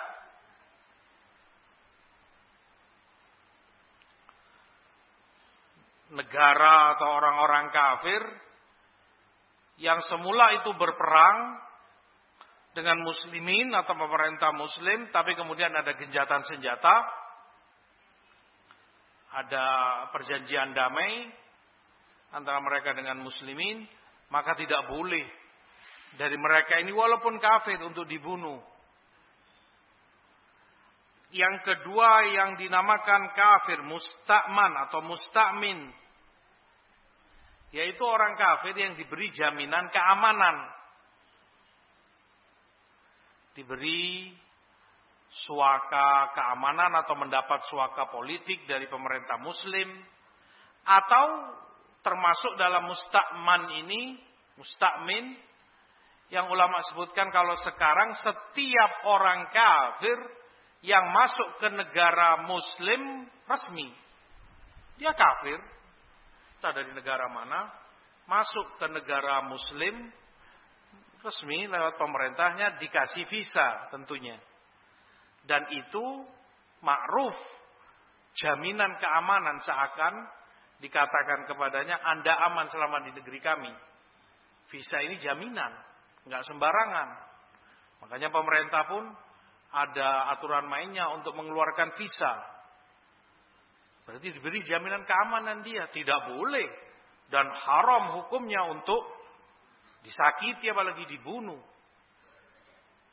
Dan pecundang orang yang membunuhnya. Karena dia memberi amanat. Dipercaya melindunginya. Ternyata dia khianati dan dia bunuh dalam jaminan tersebut. Yang ketiga ahlu zimmah atau zimmi yaitu minoritas kafir yang hidup di tengah-tengah mayoritas kaum muslimin dan hukumnya ma'ruf dalam ahkam ahlu zimmah. Di tarikh Baghdad Khatib al-Baghdadi meriwayatkan dari jalan Ibn Mas'ud bahwa Rasulullah sebutkan man ada zimmiyan fa ana khosmuhu yaumal qiyamah. Barang siapa yang mengganggu menyakiti ahlu zimmah yang hidup di tengah-tengah kaum muslimin maka aku musuh dia di hadapan Allah kelak di hari kiamat. Tidak akan dibela oleh Rasulullah tidak akan diberi syafaat oleh Rasulullah. Itu mengganggu. Belum sampai tingkat membunuh. Mengganggu, menyakiti. Iza. Ada. Dia mengganggu entah dengan celaan, caci makian. Dilempari atau diapakan, disakiti. Khosmuhu Rasul yomul qiyamah. Rasul akan menjadi lawan dia di yomul qiyamah kelak. Kif kalau dia sampai membunuh? Wal'iyadzubillah. Demikian segalanya ada syariatnya, ada aturan mainnya. Rasulullah SAW kalau mengutus pasukan, beliau wasiatkan kepada mereka seperti di Sahih Muslim. Salah satu yang beliau sampaikan, wala taqtulu walida. Jangan kalian bunuh anak-anak kecil. Yang nggak ngerti dosa wala faham apa haram untuk dibunuh. Diingatkan oleh Rasul. Karena beliau pemimpin yang amanat, pemimpin yang rahim, rahmat, bukan bengis, bukan pendendam, bukan brutal, kayak binatang seperti yang ISIS lakukan dan yang semisalnya. Rahim. Demikian pula ketika Rasulullah SAW inspeksi dan begitu pemimpin yang bertanggung jawab. Setelah perang, selesai, Rasul inspeksi keliling. Melihat korban-korban yang berjatuhan, yang mati. Dari muslimin maupun dari kufar. Dilihat oleh Rasulullah periksa.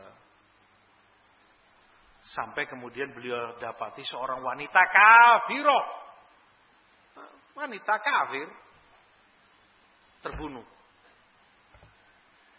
Maka marah Rasulullah SAW dan mengatakan makanat hadihi lituktal. Gak pantas, tidak boleh wanita seperti ini dibunuh dalam peperangan. Tidak ridho Rasulullah SAW. Walaupun ini dari kufar. Makanat hadihi lituktal. Gak boleh perempuan seperti ini dibunuh mulia, jihad. Ada aturan mainnya, ada hukum-hukumnya. Tidak brutal. Tidak anarkis, pokoknya bunuh, pokoknya perangi, musuh Allah, togut semuanya. Lah. Rahmatnya Islam. Padahal itu di posisi perang. Bukan tawanan. Seperti tadi orang perang kadang nggak bisa berpikir panjang. Orang perang harus cepat. Kalau nggak kamu membunuh, kamu yang dibunuh. Namanya perang. Itu pun diingkari oleh Rasul Sallallahu Apalagi kalau itu tawanan yang sudah tidak berdaya. Diperlakukan begini begitu, direnggut kehormatannya, naudzubillah. Nah, seperti itu Islam. Hasya wa kalla. Sekali-kali tidak akan. Bukan demikian syariat Allah Bukan demikian tuntunan Rasulnya Sallallahu Alaihi Wasallam. Ikhwani rahimani wa rahimakumullah maka segala bentuk radikalisme kita mengingkari. Harus umat Islam membenci dan mengingkarinya. Tetapi dengan cara syar'i, dengan bimbingan Quran dan Sunnah bukan dengan semangat nasionalisme, bukan dengan liberalisme yang itu juga fanatik dan kejahilan yang harus diingkari pula. Dinasehati umat agar tidak terseret kepadanya pula.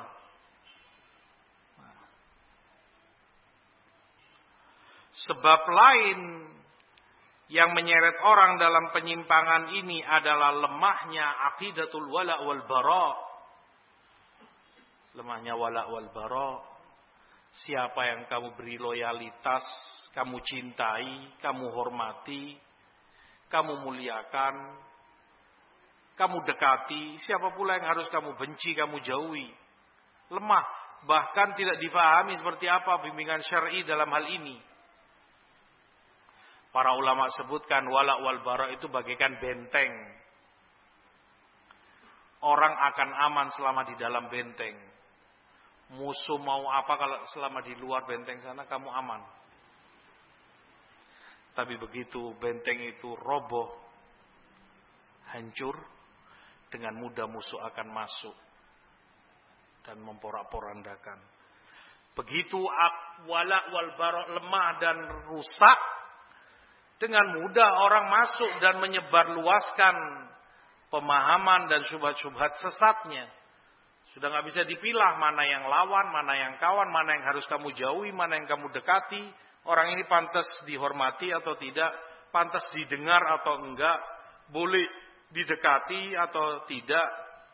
Lemah dalam hal itu. Tidak ada seleksi, mudah kesesatan masuk. Ada kedekatan, ada ini. rancuh. Siapa lawan, siapa kawan. Yang keempat atau kelima, lemahnya sisi pergaulan dan pertemanan. Julasa usu teman-teman jelek yang Rasulullah perumpamakan seperti nafikhil kir. Membakar pakaianmu, kecipratan apinya, bau amoniaknya, serba jelek semuanya. Nafikhil kir. Teman besar pengaruhnya. Anil mar'i la tasal wasal an qarinihi fa kullu qarinin bil muqarani yaktadi. Kalau kamu ingin tahu seseorang, tanya temannya. Pasti seperti itu dia. Tidak akan dia temani, tidak akan dia dekati kecuali yang sama seperti dia. Dan pengaruhnya kadang mengalahkan pengaruh orang tua. Orang tuanya mungkin teriak-teriak begini begitu, kalah dengan pengaruh teman. Makanya dari sisi pertemanan dan persahabatan ini banyak yang terjerat oleh jaringan-jaringan sesat mereka. Yang keenam, lemahnya tarbiyah wal mas'uliyah. Lemahnya tarbiyah dan tanggung jawab orang tua. Ada anak-anaknya. Nggak mau tahu. Dan itu mas'uliyah amam Allah. Akan dia bertanggung jawabkan. Orang tuanya menganggap sudah gede. Anaknya sudah SMA atau mungkin sudah kuliah. Bahkan mulai SMP sudah begitu, kamu sudah SMP ini sudah akil balik atau mau akil balik, apalagi anak-anak zaman sekarang. Kata orang tua atau orang tua ini. Gak bisa dikerasi, gak bisa dipaksa begini. Dia ngerti sendiri. Mana yang jelek, mana yang baik. Biar dia pilih. Tidak diawasi, tidak dibimbing. Berteman dengan siapa, keluar masuk ke mana, tempat-tempat pengajian yang dia datangi, di mana, siapa dia belajar agamanya, kepada siapa. Media yang dia baca, yang dia buka, kitab-kitab yang dia miliki, yang dia beli, yang dia baca, internet, website, dia buka website ini, website itu, website madfa'ah menggelontorkan segala yang ada ya syaru syurur huwer suwer ma fihi khair abadan nggak ada kebaikannya yang Facebook, yang ini, yang Twitter, entah apa lagi. Si anak Masya Allah, Tabarakar Rahman. Tinggal mengupload, tinggal membaca ini itu terbawa. Orang tuanya nggak mau tahu, sudah gede, sudah dewasa. Begitu tanggung jawabmu sebagai orang tua. Lemah tarbiyah dan masuliyah dari para orang tua mengingatkan gampang anaknya dicaplok serigala sana, dicaplok serigala sini. Waliyadzubillah. Nah yang terakhir mungkin sebabnya adalah intima. Berintima menisbatkan diri kepada kelompok-kelompok sempalan yang ada. Ikut masuk dalam sekte-sekte firqah yang beraneka ragam sudah jamaah ini, jamaah itu, kelompok ini, kelompok itu, Ikhwan Muslimin, Hizbut Tahrir, Tablek, atau kelompok ini namanya, kelompok itu namanya, suruh bayat sama imam amirnya. Waliyahzubillah. Kalau sudah bayat, sumpah setia, sehidup semati, ya sudah. Apa pun yang diperintah amirnya, nggak boleh dia tolak, harus dia taati.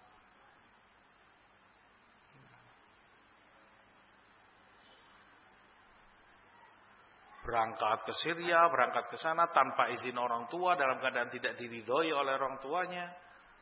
Di zaman Rasulullah sendiri, Rasulullah suruh pulang. Kembali kamu. Bikin orang tuamu tertawa seperti kamu bikin mereka menangis. Mulia. Jihad nggak amburadul semaunya. Kamu punya masih punya orang tua, punya Rasulullah. Berjihadlah pada orang tuamu, baktilah padanya. Ini wala pamit, wala tiba-tiba sudah di sana. Begitu Islam, ajaran siapa yang kamu amalkan? Tuntunannya siapa? makanya kita terpanggil untuk meluruskan dan membenahi apa yang dinisbatkan kepada Islam. Sementara Islam berlepas diri darinya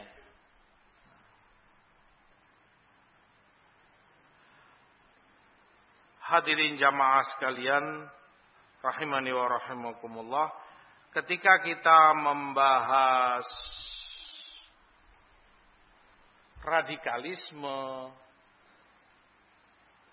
seakan identik hanya dengan kelompok-kelompok teroris Khawarij dalam hal ini ISIS atau waktu lalu Al-Qaeda yang sekarang tentunya lebih kepada ISIS itu yang dibicarakan.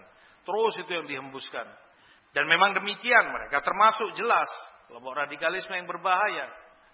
Tapi ada satu yang jauh lebih berbahaya. Baik akidahnya maupun terornya. Yaitu kaum syiah rafidah. Akhzahumullah.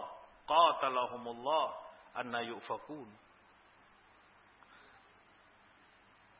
Suatu aliran radikal dan membawa teror kepada Islam dan kaum muslimin semenjak mereka ada sepanjang sejarah. Dan sejarah hitam tercatat bagi mereka. Berlumuran darah. Agama Syiah ini kita tahu Al-Khalifah Umar ibn Al-Khattab radhiyallahu anhu.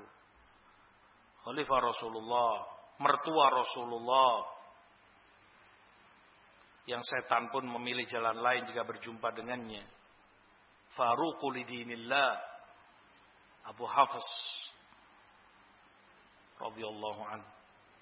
Dibunuh oleh Majusi Abu Lu'lu'ah seorang majus dari majusi dendam yang berkepanjangan karena Furs Persia dihancurkan di bawah zaman kekuasaan Umar radhiyallahu taala anhu. Kuburan Abu Lulu'ah sampai hari ini dimuliakan, dibangun bangunan megah dari marmer di Iran sana. Dimuliakan oleh mereka, diziarahi. Siapa Abu Lula ini yang membunuh Umar ibn Khattab? Sahabat mulia, orang kedua di dalam Islam setelah Abu Bakar radhiyallahu anhu. Tidak hanya itu. Untuk menjaga dan melestarikan dendam ini agar tidak terputus sepanjang zaman, agar terus dendam ini terpelihara dan semakin menumpuk di sanubari pengikutnya dan penganutnya, maka Syiah membuat haul acara setiap tahun yang mereka peringati dengan nama Arba'ina di setiap bulan Muharram. Meratapi kematian Husain bin Ali radhiyallahu taala anhuma. Kita semua sebagai muslim tentunya sedih atas terbunuhnya dan kematian Husain. Tapi kemudian tidak boleh kita berucap atau berbuat yang menyalahi syariat. Rasul katakan laisa minna man darabal khudud wa syaqqal juyub wa da'a bi da'wal jahiliyah. Bukan dari kami yang menampari pipinya, mengoyak-ngoyak merobek pakaiannya dan meratapi dengan teriakan-teriakan jahiliyah. Bukan dari ajaran Rasul sallallahu Sedih wajar, manusiawi. Tidak lebih dari itu. Sementara mereka, lah, diperingati. Kalau di Indonesia sini sebatas masih memukul-mukul tubuh sambil meneriak-neriakan ya Husain ya Husain Husain syahid Karbala karena meninggal di daerah Karbala sana namanya tapi di daerah lain atau di luar negeri sana sudah ma'ruf menjadi budaya mereka dengan senjata tajam betul-betul senjata tajam pisau, pedang dan sebagainya kampak Pukul-pukulkan ke kepalanya, ke punggungnya, ke dadanya. Bahkan anak kecil, anak bayi. Dibawa oleh ibunya hewan ini, bukan manusia. Binatang ini. Bahkan binatang lebih mulia darinya. Nah, kamu lihat binatang. Kuda, sapi, dan yang lainnya semua binatang. Hatta naruh kakinya dia hati-hati sekali. Takut keinjak anaknya. Hati-hati kucing. Kalau anaknya kamu taruh di ranjang, dia masuk mau nyusui, hati-hati dia posisikan dirinya supaya nggak ketiduran ini anak-anaknya yang masih matanya tertutup begini. Sayang sekali sama anaknya. Sampai ada yang mau ganggu, ayam yang kecil, subhanallah, kamu tendang mati. Tapi begitu dia punya anak, dilindungi anaknya. Jangan sampai ada yang berani ganggu dia cocok kamu atau dia tabruk begitu. Lah itu. Sayang sama anaknya. Ini orang Syiah, bayinya dibawa ke syekhnya, ke syekh tarikatnya, gurunya, spiritualnya. Dilukai kepalanya dengan pisau, jeruet berdarah. Bangga dia senang. Waduh, ini termasuk bela sungkawa berjuang demi Husain bin Ali. Subhanallah, anak dilukai. Binatang nggak demikian. Ini semua untuk melestarikan dendam sehingga terus umat Islam atau terkhusus ahlu sunnah musuh, musuh dan musuh. Terpelihara ini terus karena diperingati setiap tahunnya. Selain juga untuk menyatukan langkah untuk menyatukan semangat bahwa mereka siap berdarah demi membela Hussein dan ajarannya Syiah menurut mereka. Penuh dengan darah, radikalisme, teror, menebar teror kepada kaum muslimin. Berlanjut dendam mereka ini setelah terbunuhnya Umar Muncul Abdullah bin Sabah di masa khilafah Uthman. Masuk mempengaruhi orang-orang Madinah nggak berhasil karena di Madinah banyak sahabat, banyak ulama terbantahkan subhat murahnya dengan ilmu, nggak laku. Akhirnya dia pindah ke Mesir, ke Kufa, ke Basra, menggalang sekian banyak yang termakan karena juhal banyak orang jahil terprovokasi oleh Abu bin Sabah bahwa Utsman gak adil, bahwa Utsman nepotisme, hanya memilih dari Bani Umayyah, bahwa Utsman begini dan begitu. Akhirnya mereka berjalan dengan banyak ke Madinah, mengepung, mengepung rumah Utsman, berkudeta, singkat cerita sampai Utsman terbunuh. Syahidan, mazluman, radhiyallahu taala anhu. Yahud, di balik ini semua Persi, Majusi, Terus demikian.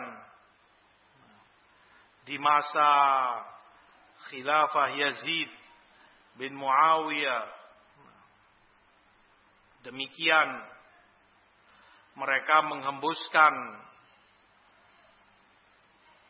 permusuhan kebencian rakyat kepada pemimpinnya diprovokasi sehingga banyak terjadi peperangan dalam sejarah di masa Yazid bin Muawiyah.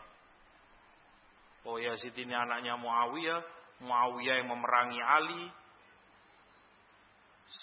Para orang yang berambisi masing-masing merebutkan kekuasaannya dan sering kita dengar demikian dan itu kedustaan besar.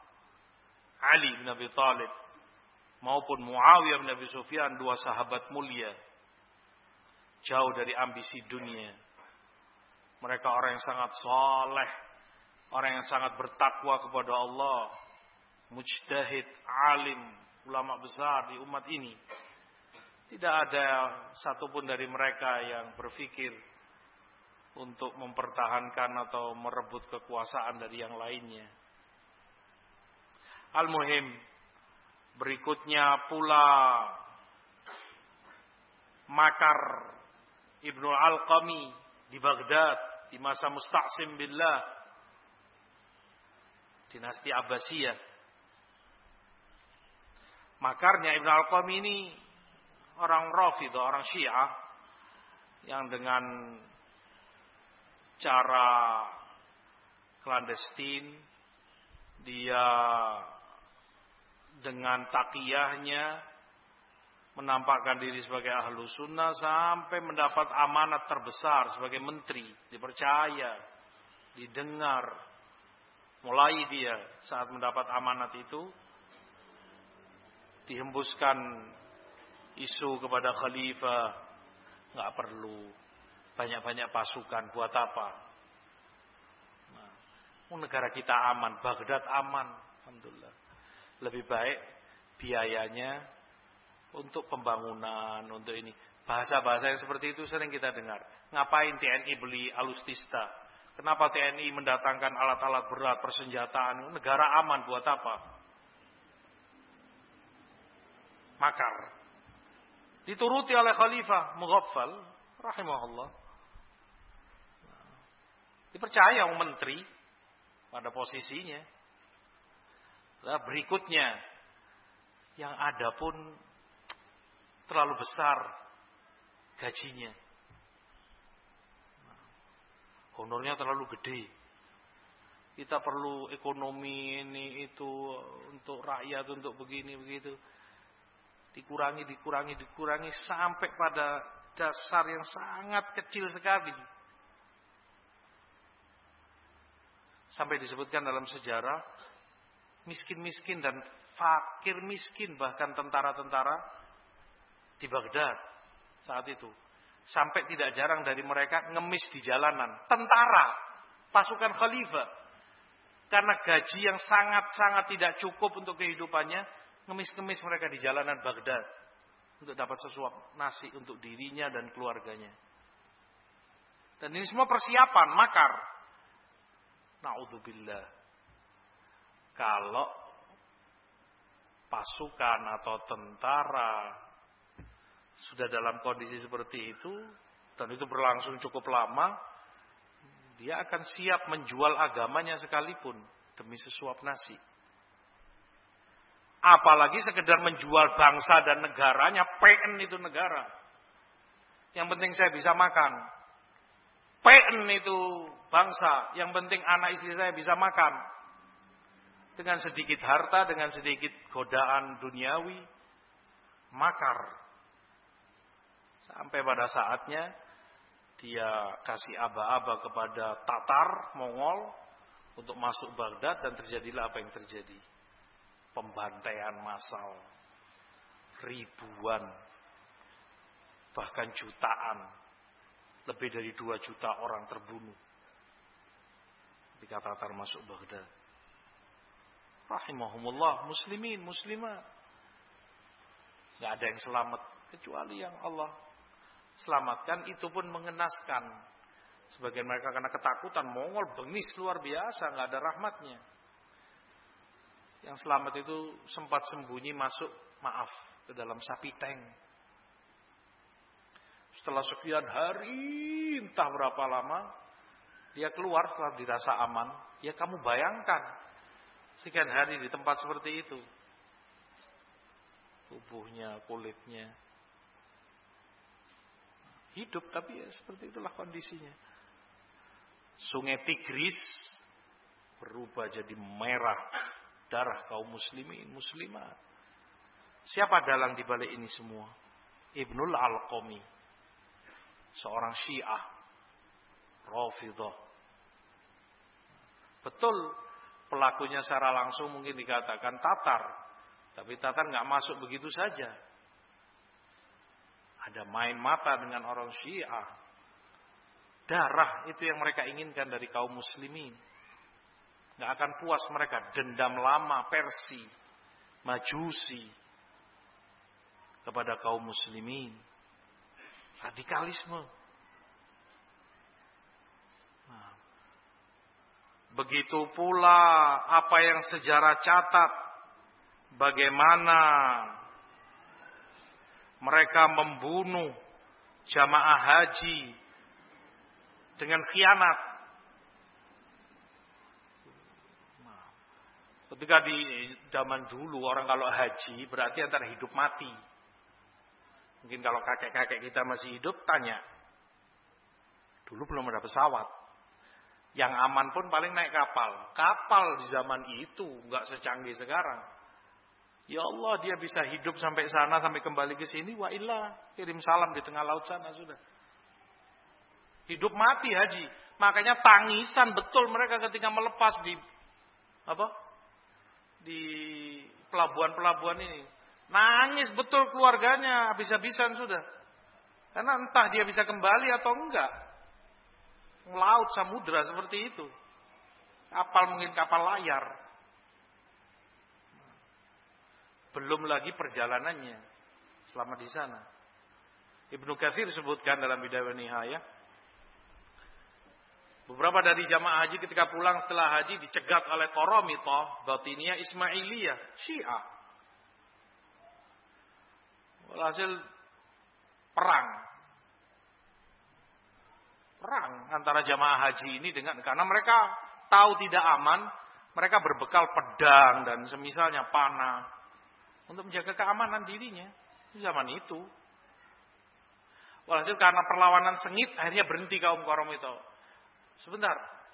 Kalian ini dari pasukan negara, dari pasukan khalifah gini. Enggak, kami ini orang sipil, jamaah haji kami mau pulang. Setelah Alhamdulillah selesai haji, kami mau pulang ke negara kami. Oh maaf, maaf, kami salah paham. Kami kira kalian ini pasukan dari khalifah. Kami memang mencari untuk membunuh mereka. Oh enggak, ya sudah, lanjutkan perjalanan kalian kalau gitu. Ya sudah, ghaflah. Ketika seperti itu kan lalai orang. Sudah senjata ditaruh, ini ditaruh, jalan lagi. Begitu dalam keadaan lalai, diserang lagi oleh Koromito. Disebutkan lebih dari 30 ribu orang mati. Dibantai sepulang haji. Syiah kembali berulah. Bukan sedikit 30 ribu. Kalau di Semarang dikatakan, di alun-alun Semarang, ada tiga ribu aja nggak usah tiga puluh ribu. Nggak usah tiga ribu bahkan. tiga ratus orang mati di alun-alun sana dibantai. Ya apa kira-kira? Tiga ratus orang, nggak usah tiga ribu, apalagi tiga puluh ribu. Tiga ratus orang. Dikecilkan lagi tiga puluh orang. Dibantai dengan kejam mati di alun-alun Semarang sana. Di simpang lima atau simpang enam namanya. Kira-kira ya apa? Gemparnya. Kif, Bayangkan ini 30 ribu nyawa muslim setelah menjalankan ibadah haji. Di masa itu, ikhwan barakallahu fikum, yang popularitas manusia juga nggak sebanyak sekarang. Sekarang berapa di Indonesia sendiri? 250 juta ya. Kurang lebih. Nah di masa itu. Kata umat manusia sedunia mungkin sedikit jumlahnya nggak sampai segitu. 30 ribu dibunuh. Bukan hanya itu, Hajar Aswad mereka culik, mereka curi. Mereka ambil. Sehingga kata Ibnu Katsir lebih dari 20 tahun muslim tidak bisa mencium Hajar Aswad. Semestinya orang tawaf tiap kali putaran dia mencium Hajar Aswad atau dia pegang, dia cium tangannya. Selama 20 tahun mereka nggak bisa lakukan itu. Hajar aswadnya nggak ada. Diambil oleh itu. Sampai kemudian diambil lagi dan dikembalikan oleh kaum muslimin. Asyahid sejarah hitam mereka. Penuh berlumuran darah kaum muslimin ini tidak kalah bahayanya. Radikalisme, terorisme. Baik kepada umat Islam itu sendiri terutama ataupun kepada bangsa dan negara. Mereka tidak akan puas sampai mendapatkan wilayatul faqih. Wilayatul faqih istilah dalam kaum syiah bahwa setiap negara atau wilayah harus masuk ke pemimpinan imamah Induknya ke Iran sana. Harus wilayatul faqih. Nggak boleh ada negara, ada daerah yang dipimpin oleh presiden atau raja di luar dan lepas dari wilayatul faqih. Harus ke sana kembalinya, induknya. Semua ini menjadi PR bangsa, menjadi PR kaum muslimin oleh sebab itu, kita sebagai umat Islam harus bertawun, bekerja sama sebagai guru, pengajar, seorang dai, rakyat bersama pemerintahnya untuk membenahi kondisi, membenahi akidah kita, membenahi ibadah kita, membantah segala penyimpangan dan kesesatan yang dinisbatkan kepada Islam. Sementara Islam Allah dan Rasulnya berlepas diri dari semua itu. Tanpa ta'awun tanpa kerjasama akan sia-sia semua itu. Berat. Tugas besar.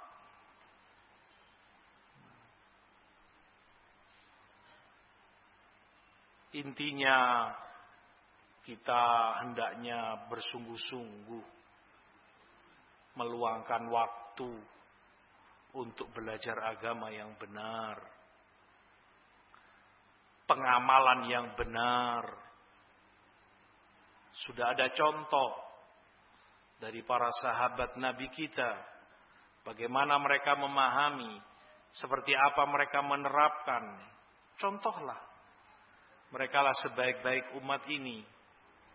Yang dipuji Allah, dipuji Rasulnya. Tinggal dicontoh, tinggal dituruti, jadikan panutan agar selamat kita di dunia dan akhirat. Kurang lebihnya saya mohon maaf. Wallahu taala alam. Wassallallahu alaihi nabiyana Muhammad. Ini ada beberapa pertanyaan, kita jawab apa yang bisa kita jawab. Wa nasallallahu taufiq apa sebenarnya yang terjadi di Syria.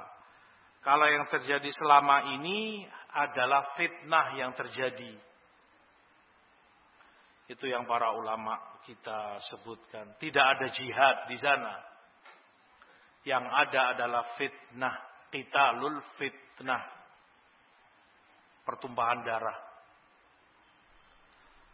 Jabhan Nusrah punya bendera sendiri. Dan komando sendiri. ISIS, Daesh punya bendera sendiri, punya komando sendiri. Nanti ada lagi Jaisul Hur namanya, punya komando sendiri, punya ini sendiri dan masing-masing saling tempur, saling membunuh. Saling menghalalkan nyawa satu dengan yang lain. Bagaimana mereka mengkafirkan kelompok yang satu dengan kelompok yang lain. Bahkan dengan jelas mereka katakan kalian ISIS mengatakan kepada Nusrah sebaliknya pun demikian Nusrah kepada ISIS kalian itu lebih kafir dari orang kafir lebih murtad dari Basar Asad dan kami harus menumpas kalian dulu sebelum menghabisi Basar Asad padahal dulunya isunya ketika mereka merekrut memberangkatkan orang Basar Asad dolim Basar Asad begini Asad kepada muslimin, Asad kepada muslimin, gini-gini. Sama yang di sana bukan Asad yang dihadapi. nyawa kaum muslimin, darah sesama mereka. Makanya fatwa ulama tidak ada jihad di sana, yang ada fitnah dan pertumpahan darah antara satu kelompok dengan kelompok yang lain. Nas'alullah al-afiyah wassalamah.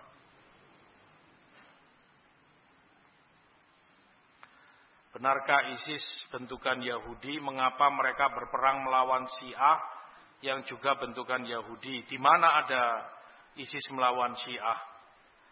Itu pembohongan publik saja. Khawarij mereka ini, teroris, tidak akan selamanya berperang melawan Syiah.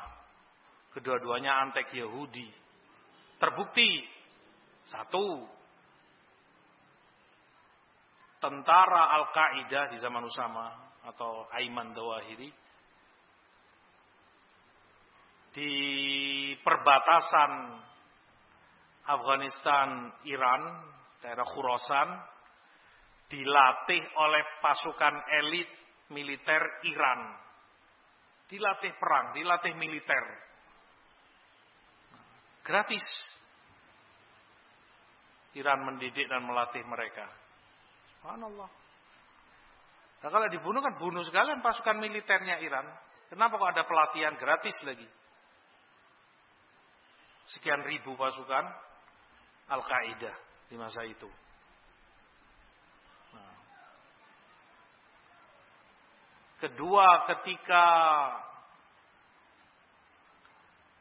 mereka membuat penyerangan di Baghdad, Irak, mereka serbu beberapa kedutaan besar negara-negara asing. Banyak dari mereka terbunuh termasuk duta besar Saudi yang di sana dan beberapa dubes negara lain hilang tidak tahu nggak jelas kabarnya jadi tawanan mereka kemungkinan besar dibunuh. Hasil semuanya hilang nggak ada kabar terbunuh kecuali kedutaan besar Iran. Duta besarnya di antarkan dan disampaikan ke Iran dengan selamat, dikembalikan oleh mereka. Masya Allah, tabarakar rahman. Akrabnya, mesranya. Duta-duta lain kalian bunuh, duta-duta lain kalian tawan, kemudian entah ke mana beritanya nggak jelas, mati. Iran dikembalikan dengan selamat, tidak ada satupun luka pada tubuhnya. Apa artinya? Terjemahkan sendiri. Kalau jauh dengan apa ini? Kalau jauh dari dengan wasilah, kalau dekat datang di makam para wali, pertanyaan orang tersebut termasuk golongan ahli sunnahkah? Yaitu satu di antara golongan. Kalau jauh dengan wasilah, kalau dekat, oh, mam. Kalau yang ditanyakan tentang doa, nah, Allah subhanahu wa ta'ala memerintahkan kepada kita untuk banyak-banyak berdoa kepadanya. Allah sebutkan ud'u rabbakum tadarruan wa khufyah. Doalah kalian kepada Rabb kalian dengan penuh tadarru, dengan pelan-pelan.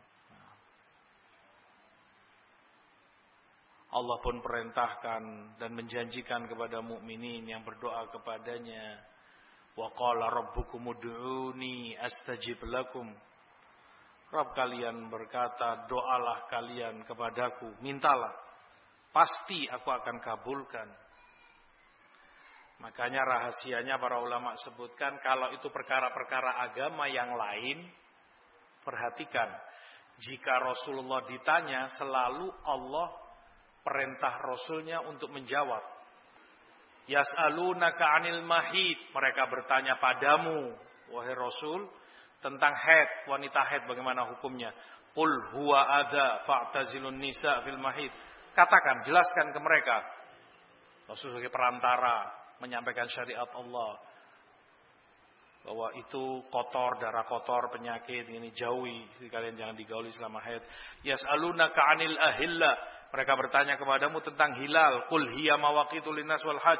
Katakan itu waktu dan penentuan haji bagi manusia. Yas'alunaka 'anil anfal. Qulil anfalu lillahi war rasul. Mereka bertanya padamu tentang harta rampasan perang. Katakan itu untuk Allah dan Rasulnya dan seterusnya. Selalu Allah perintah Rasulnya untuk menerangkan, menjawab. Tapi beda ketika ayat ini. Wa idza sa'alaka ibadi anni. Kalau hambaku hamba-hambaku bertanya kepadamu tentang aku kata Allah. Bertanya kepadamu wahai Rasul fa inni qarib. Ujibu da'wata da'i idza da'an. Aku dekat pada mereka. Aku kabulkan doa orang yang berdoa kepadaku. Tidak Allah katakan katakan kepada mereka wahai Muhammad bahwa aku dekat. Tapi Allah sendiri yang jawab, aku dekat pada mereka. Menunjukkan dalam doa Allah tidak inginkan ada perantara antara hambanya dengan dirinya. Allah cinta dan Allah senang hambanya berdoa langsung kepadanya. Dan Allah maha mengabulkan doa, maha mendengar. Oleh sebab itu, adapun ziarah kubur, ziarah orang-orang yang telah mati disyariatkan. Rasulullah katakan fazuruha fa inna tudzakirukumul akhirah. Ziarahlah kubur orang yang telah mati karena itu mengingatkan kalian terhadap akhirat. Untuk apa ziarah kubur? Mengingatkan kita akhirat, mengingatkan kita pasti kita pun akan mati untuk bersiap diri banyak ibadah. Nah, yang kedua untuk mendoakan orang yang telah mati itu. Kita memberi manfaat kepadanya dengan doa kita untuknya. Sehingga kita doakan, ya Allah ampuni fulan. Siapa yang kita ziarah itu misalnya? Ya Allah jaga dia dari adab kubur. Ya Allah angkat derajatnya jadikan kuburnya sebagai taman-taman surga baginya. Jangan kau jadikan kuburnya sebagai lubang dari lubang-lubang neraka. Dan yang semacam itu. Didoakan. Bukan kamu meminta manfaat. Ziarah kubur bukan kamu meminta minta kepada yang dikubur. Wahai fulan bin fulan, saya punya hajat ini itu, anak saya begini atau orang tua saya begini, tolong sampaikan ke Allah gini, kamu yang minta manfaat. Bukan itu ziarah kubur. kamu yang memberi manfaat, kamu doakan yang meninggal itu.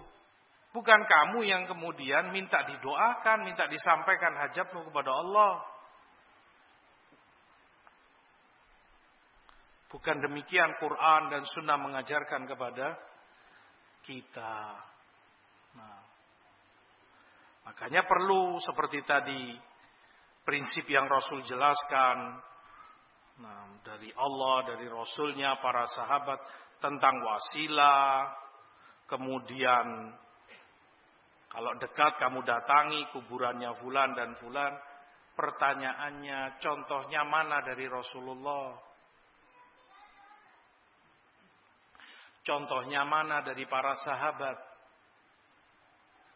Ada yang melakukan begitu?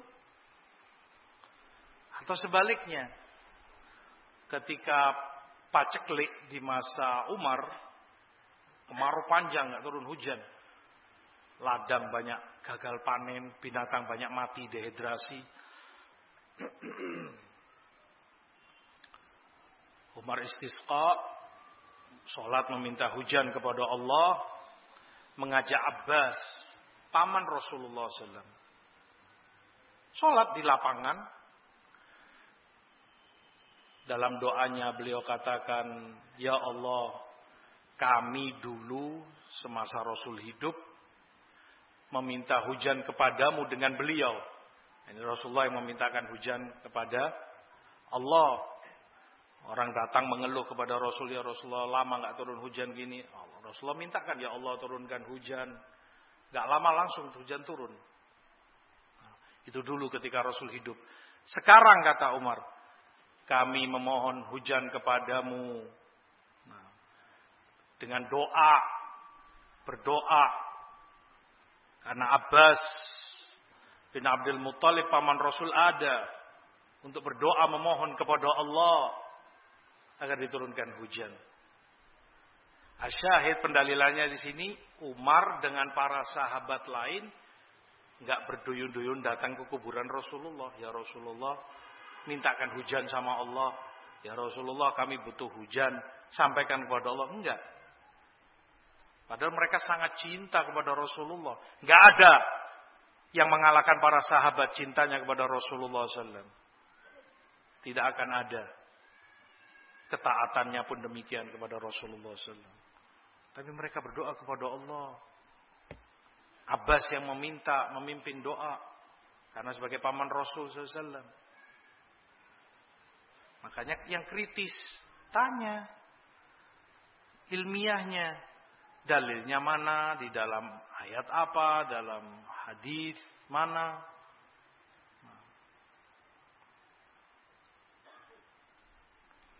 Nasallallahu alaihi wasallam. Nah. Apakah perpecahan golongan menjadi tujuh golongan itu hanya nama-nama yang mereka bawa dengan bendera-bendera? Atau pecahnya golongan itu karena adanya penyimpangan? Mengingat di negeri ini banyak sekali kelompok. Apakah mereka termasuk dari tujuh golongan itu? Enam pertanyaan bagus Kata uh, Imam Al-Amir As-Sun'ani rahimahullah yang Rasul sebutkan ini 72 golongan ada di neraka diancam menjelaskan bahwa kesesatan itu beraneka ragam bentuknya. Macam-macam ideologinya. Berwarna-warni. Doktrin dan metodenya Konsepnya pun macam-macam. Dan yang benar hanya satu. Yang selamat hanya satu. Prinsip mereka selalu kembali kepada Allah. Mengembalikan kepada Quran, kepada sunnah Rasul, kepada para sahabatnya. Ini yang selamat. Yang lain sekian banyak. Pasti menyimpang dari ini Nama mereka beraneka ragam, macamnya banyak sekali. Tapi prinsipnya akan seperti ini. Tidak ada yang mereka jadikan panutan dari Rasul maupun para sahabatnya. Sekarang tarikat-tarikat yang ada misalnya. Ada tarikat Naqsyabandiyah. Ada tarikat Jishtiyah. Ada tarikat Qadiriyah. Ada tarikat uh, Tijaniyah. Ada tarikat macam-macam sudah. Pertanyaan simpel aja. Abu Bakar ikut tarikat yang mana? Umar bin Khattab bayat ke tarikat yang mana? Utsman bin Affan, Ali bin Abi Thalib, Abu Hurairah, Ibnu Abbas, Ibnu Umar, Anas bin Malik dan semua sahabat ikut yang mana? Imam Syafi'i, Malik bin Anas, Ahmad bin Hambal, Bukhari, ikut tarikat yang mana? Imam-imam kaum muslimin. Para ulama kita. Gak ada. Kembalikan agama itu ke jalan yang benar. Wa in tanaza'tum fi syai' farudduhu ila Allahi war Rasul. In kuntum tu'minuna billahi wal yawmil akhir. Kalau kalian berselisih kembalikan kepada Allah, kepada Rasul, kembalikan kepada Quran, kembalikan kepada sunnah jika kalian beriman kepada Allah dan kepada hari akhir itu lebih baik buat kalian. Itu yang Allah perintahkan agar umat terentaskan terselamatkan dari berbagai penyimpangan dan kesesatan yang ada. Kelompok banyak sekali bendera dan namanya. Kamu tanyakan kepada pimpinan kelompok itu, kamu tanyakan kepada amir atau jamaah kelompok itu, apa pun namanya, pemahaman kalian ini, metode kalian ini seperti sahabat siapa sih? Siapa contoh satu sahabat yang seperti kalian ini siapa? Saya ingin mengikuti orang-orang yang jelas-jelas diridhoi oleh Allah. Sekian banyak ayat Allah katakan anhum. Allah ridho kepada mereka. Mereka pun ridho kepada Allah. Para sahabat Nabi. Orang-orang yang Rasulullah sebutkan khairun nasi qarni, sebaik-baik umat ini adalah generasiku, para sahabatku. Saya ingin manut ke mereka, nyontoh mereka, ngikuti mereka. Hat, siapa yang seperti mereka dari kalian ini? Siapa yang kalian turuti? Contoh kalian siapa? Figur para sahabat. Harus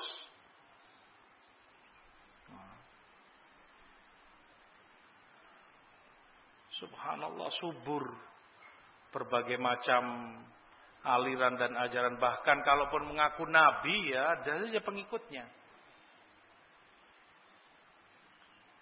Nabi baru dengan ajaran baru, nggak perlu sholat, nggak perlu zakat, ada yang begini, ada yang begitu, macam-macam sudah. Hanya orang yang jahil yang tidak mengerti tentang agamanya yang mudah termakan dan jadi korban kesesatan-kesesatan itu. Mudah-mudahan Allah melindungi kita dari segala penyimpangan yang tampak maupun yang tersembunyi. Wallahu taala alam sallallahu alaihi Muhammad walhamdulillahi rabbil alamin.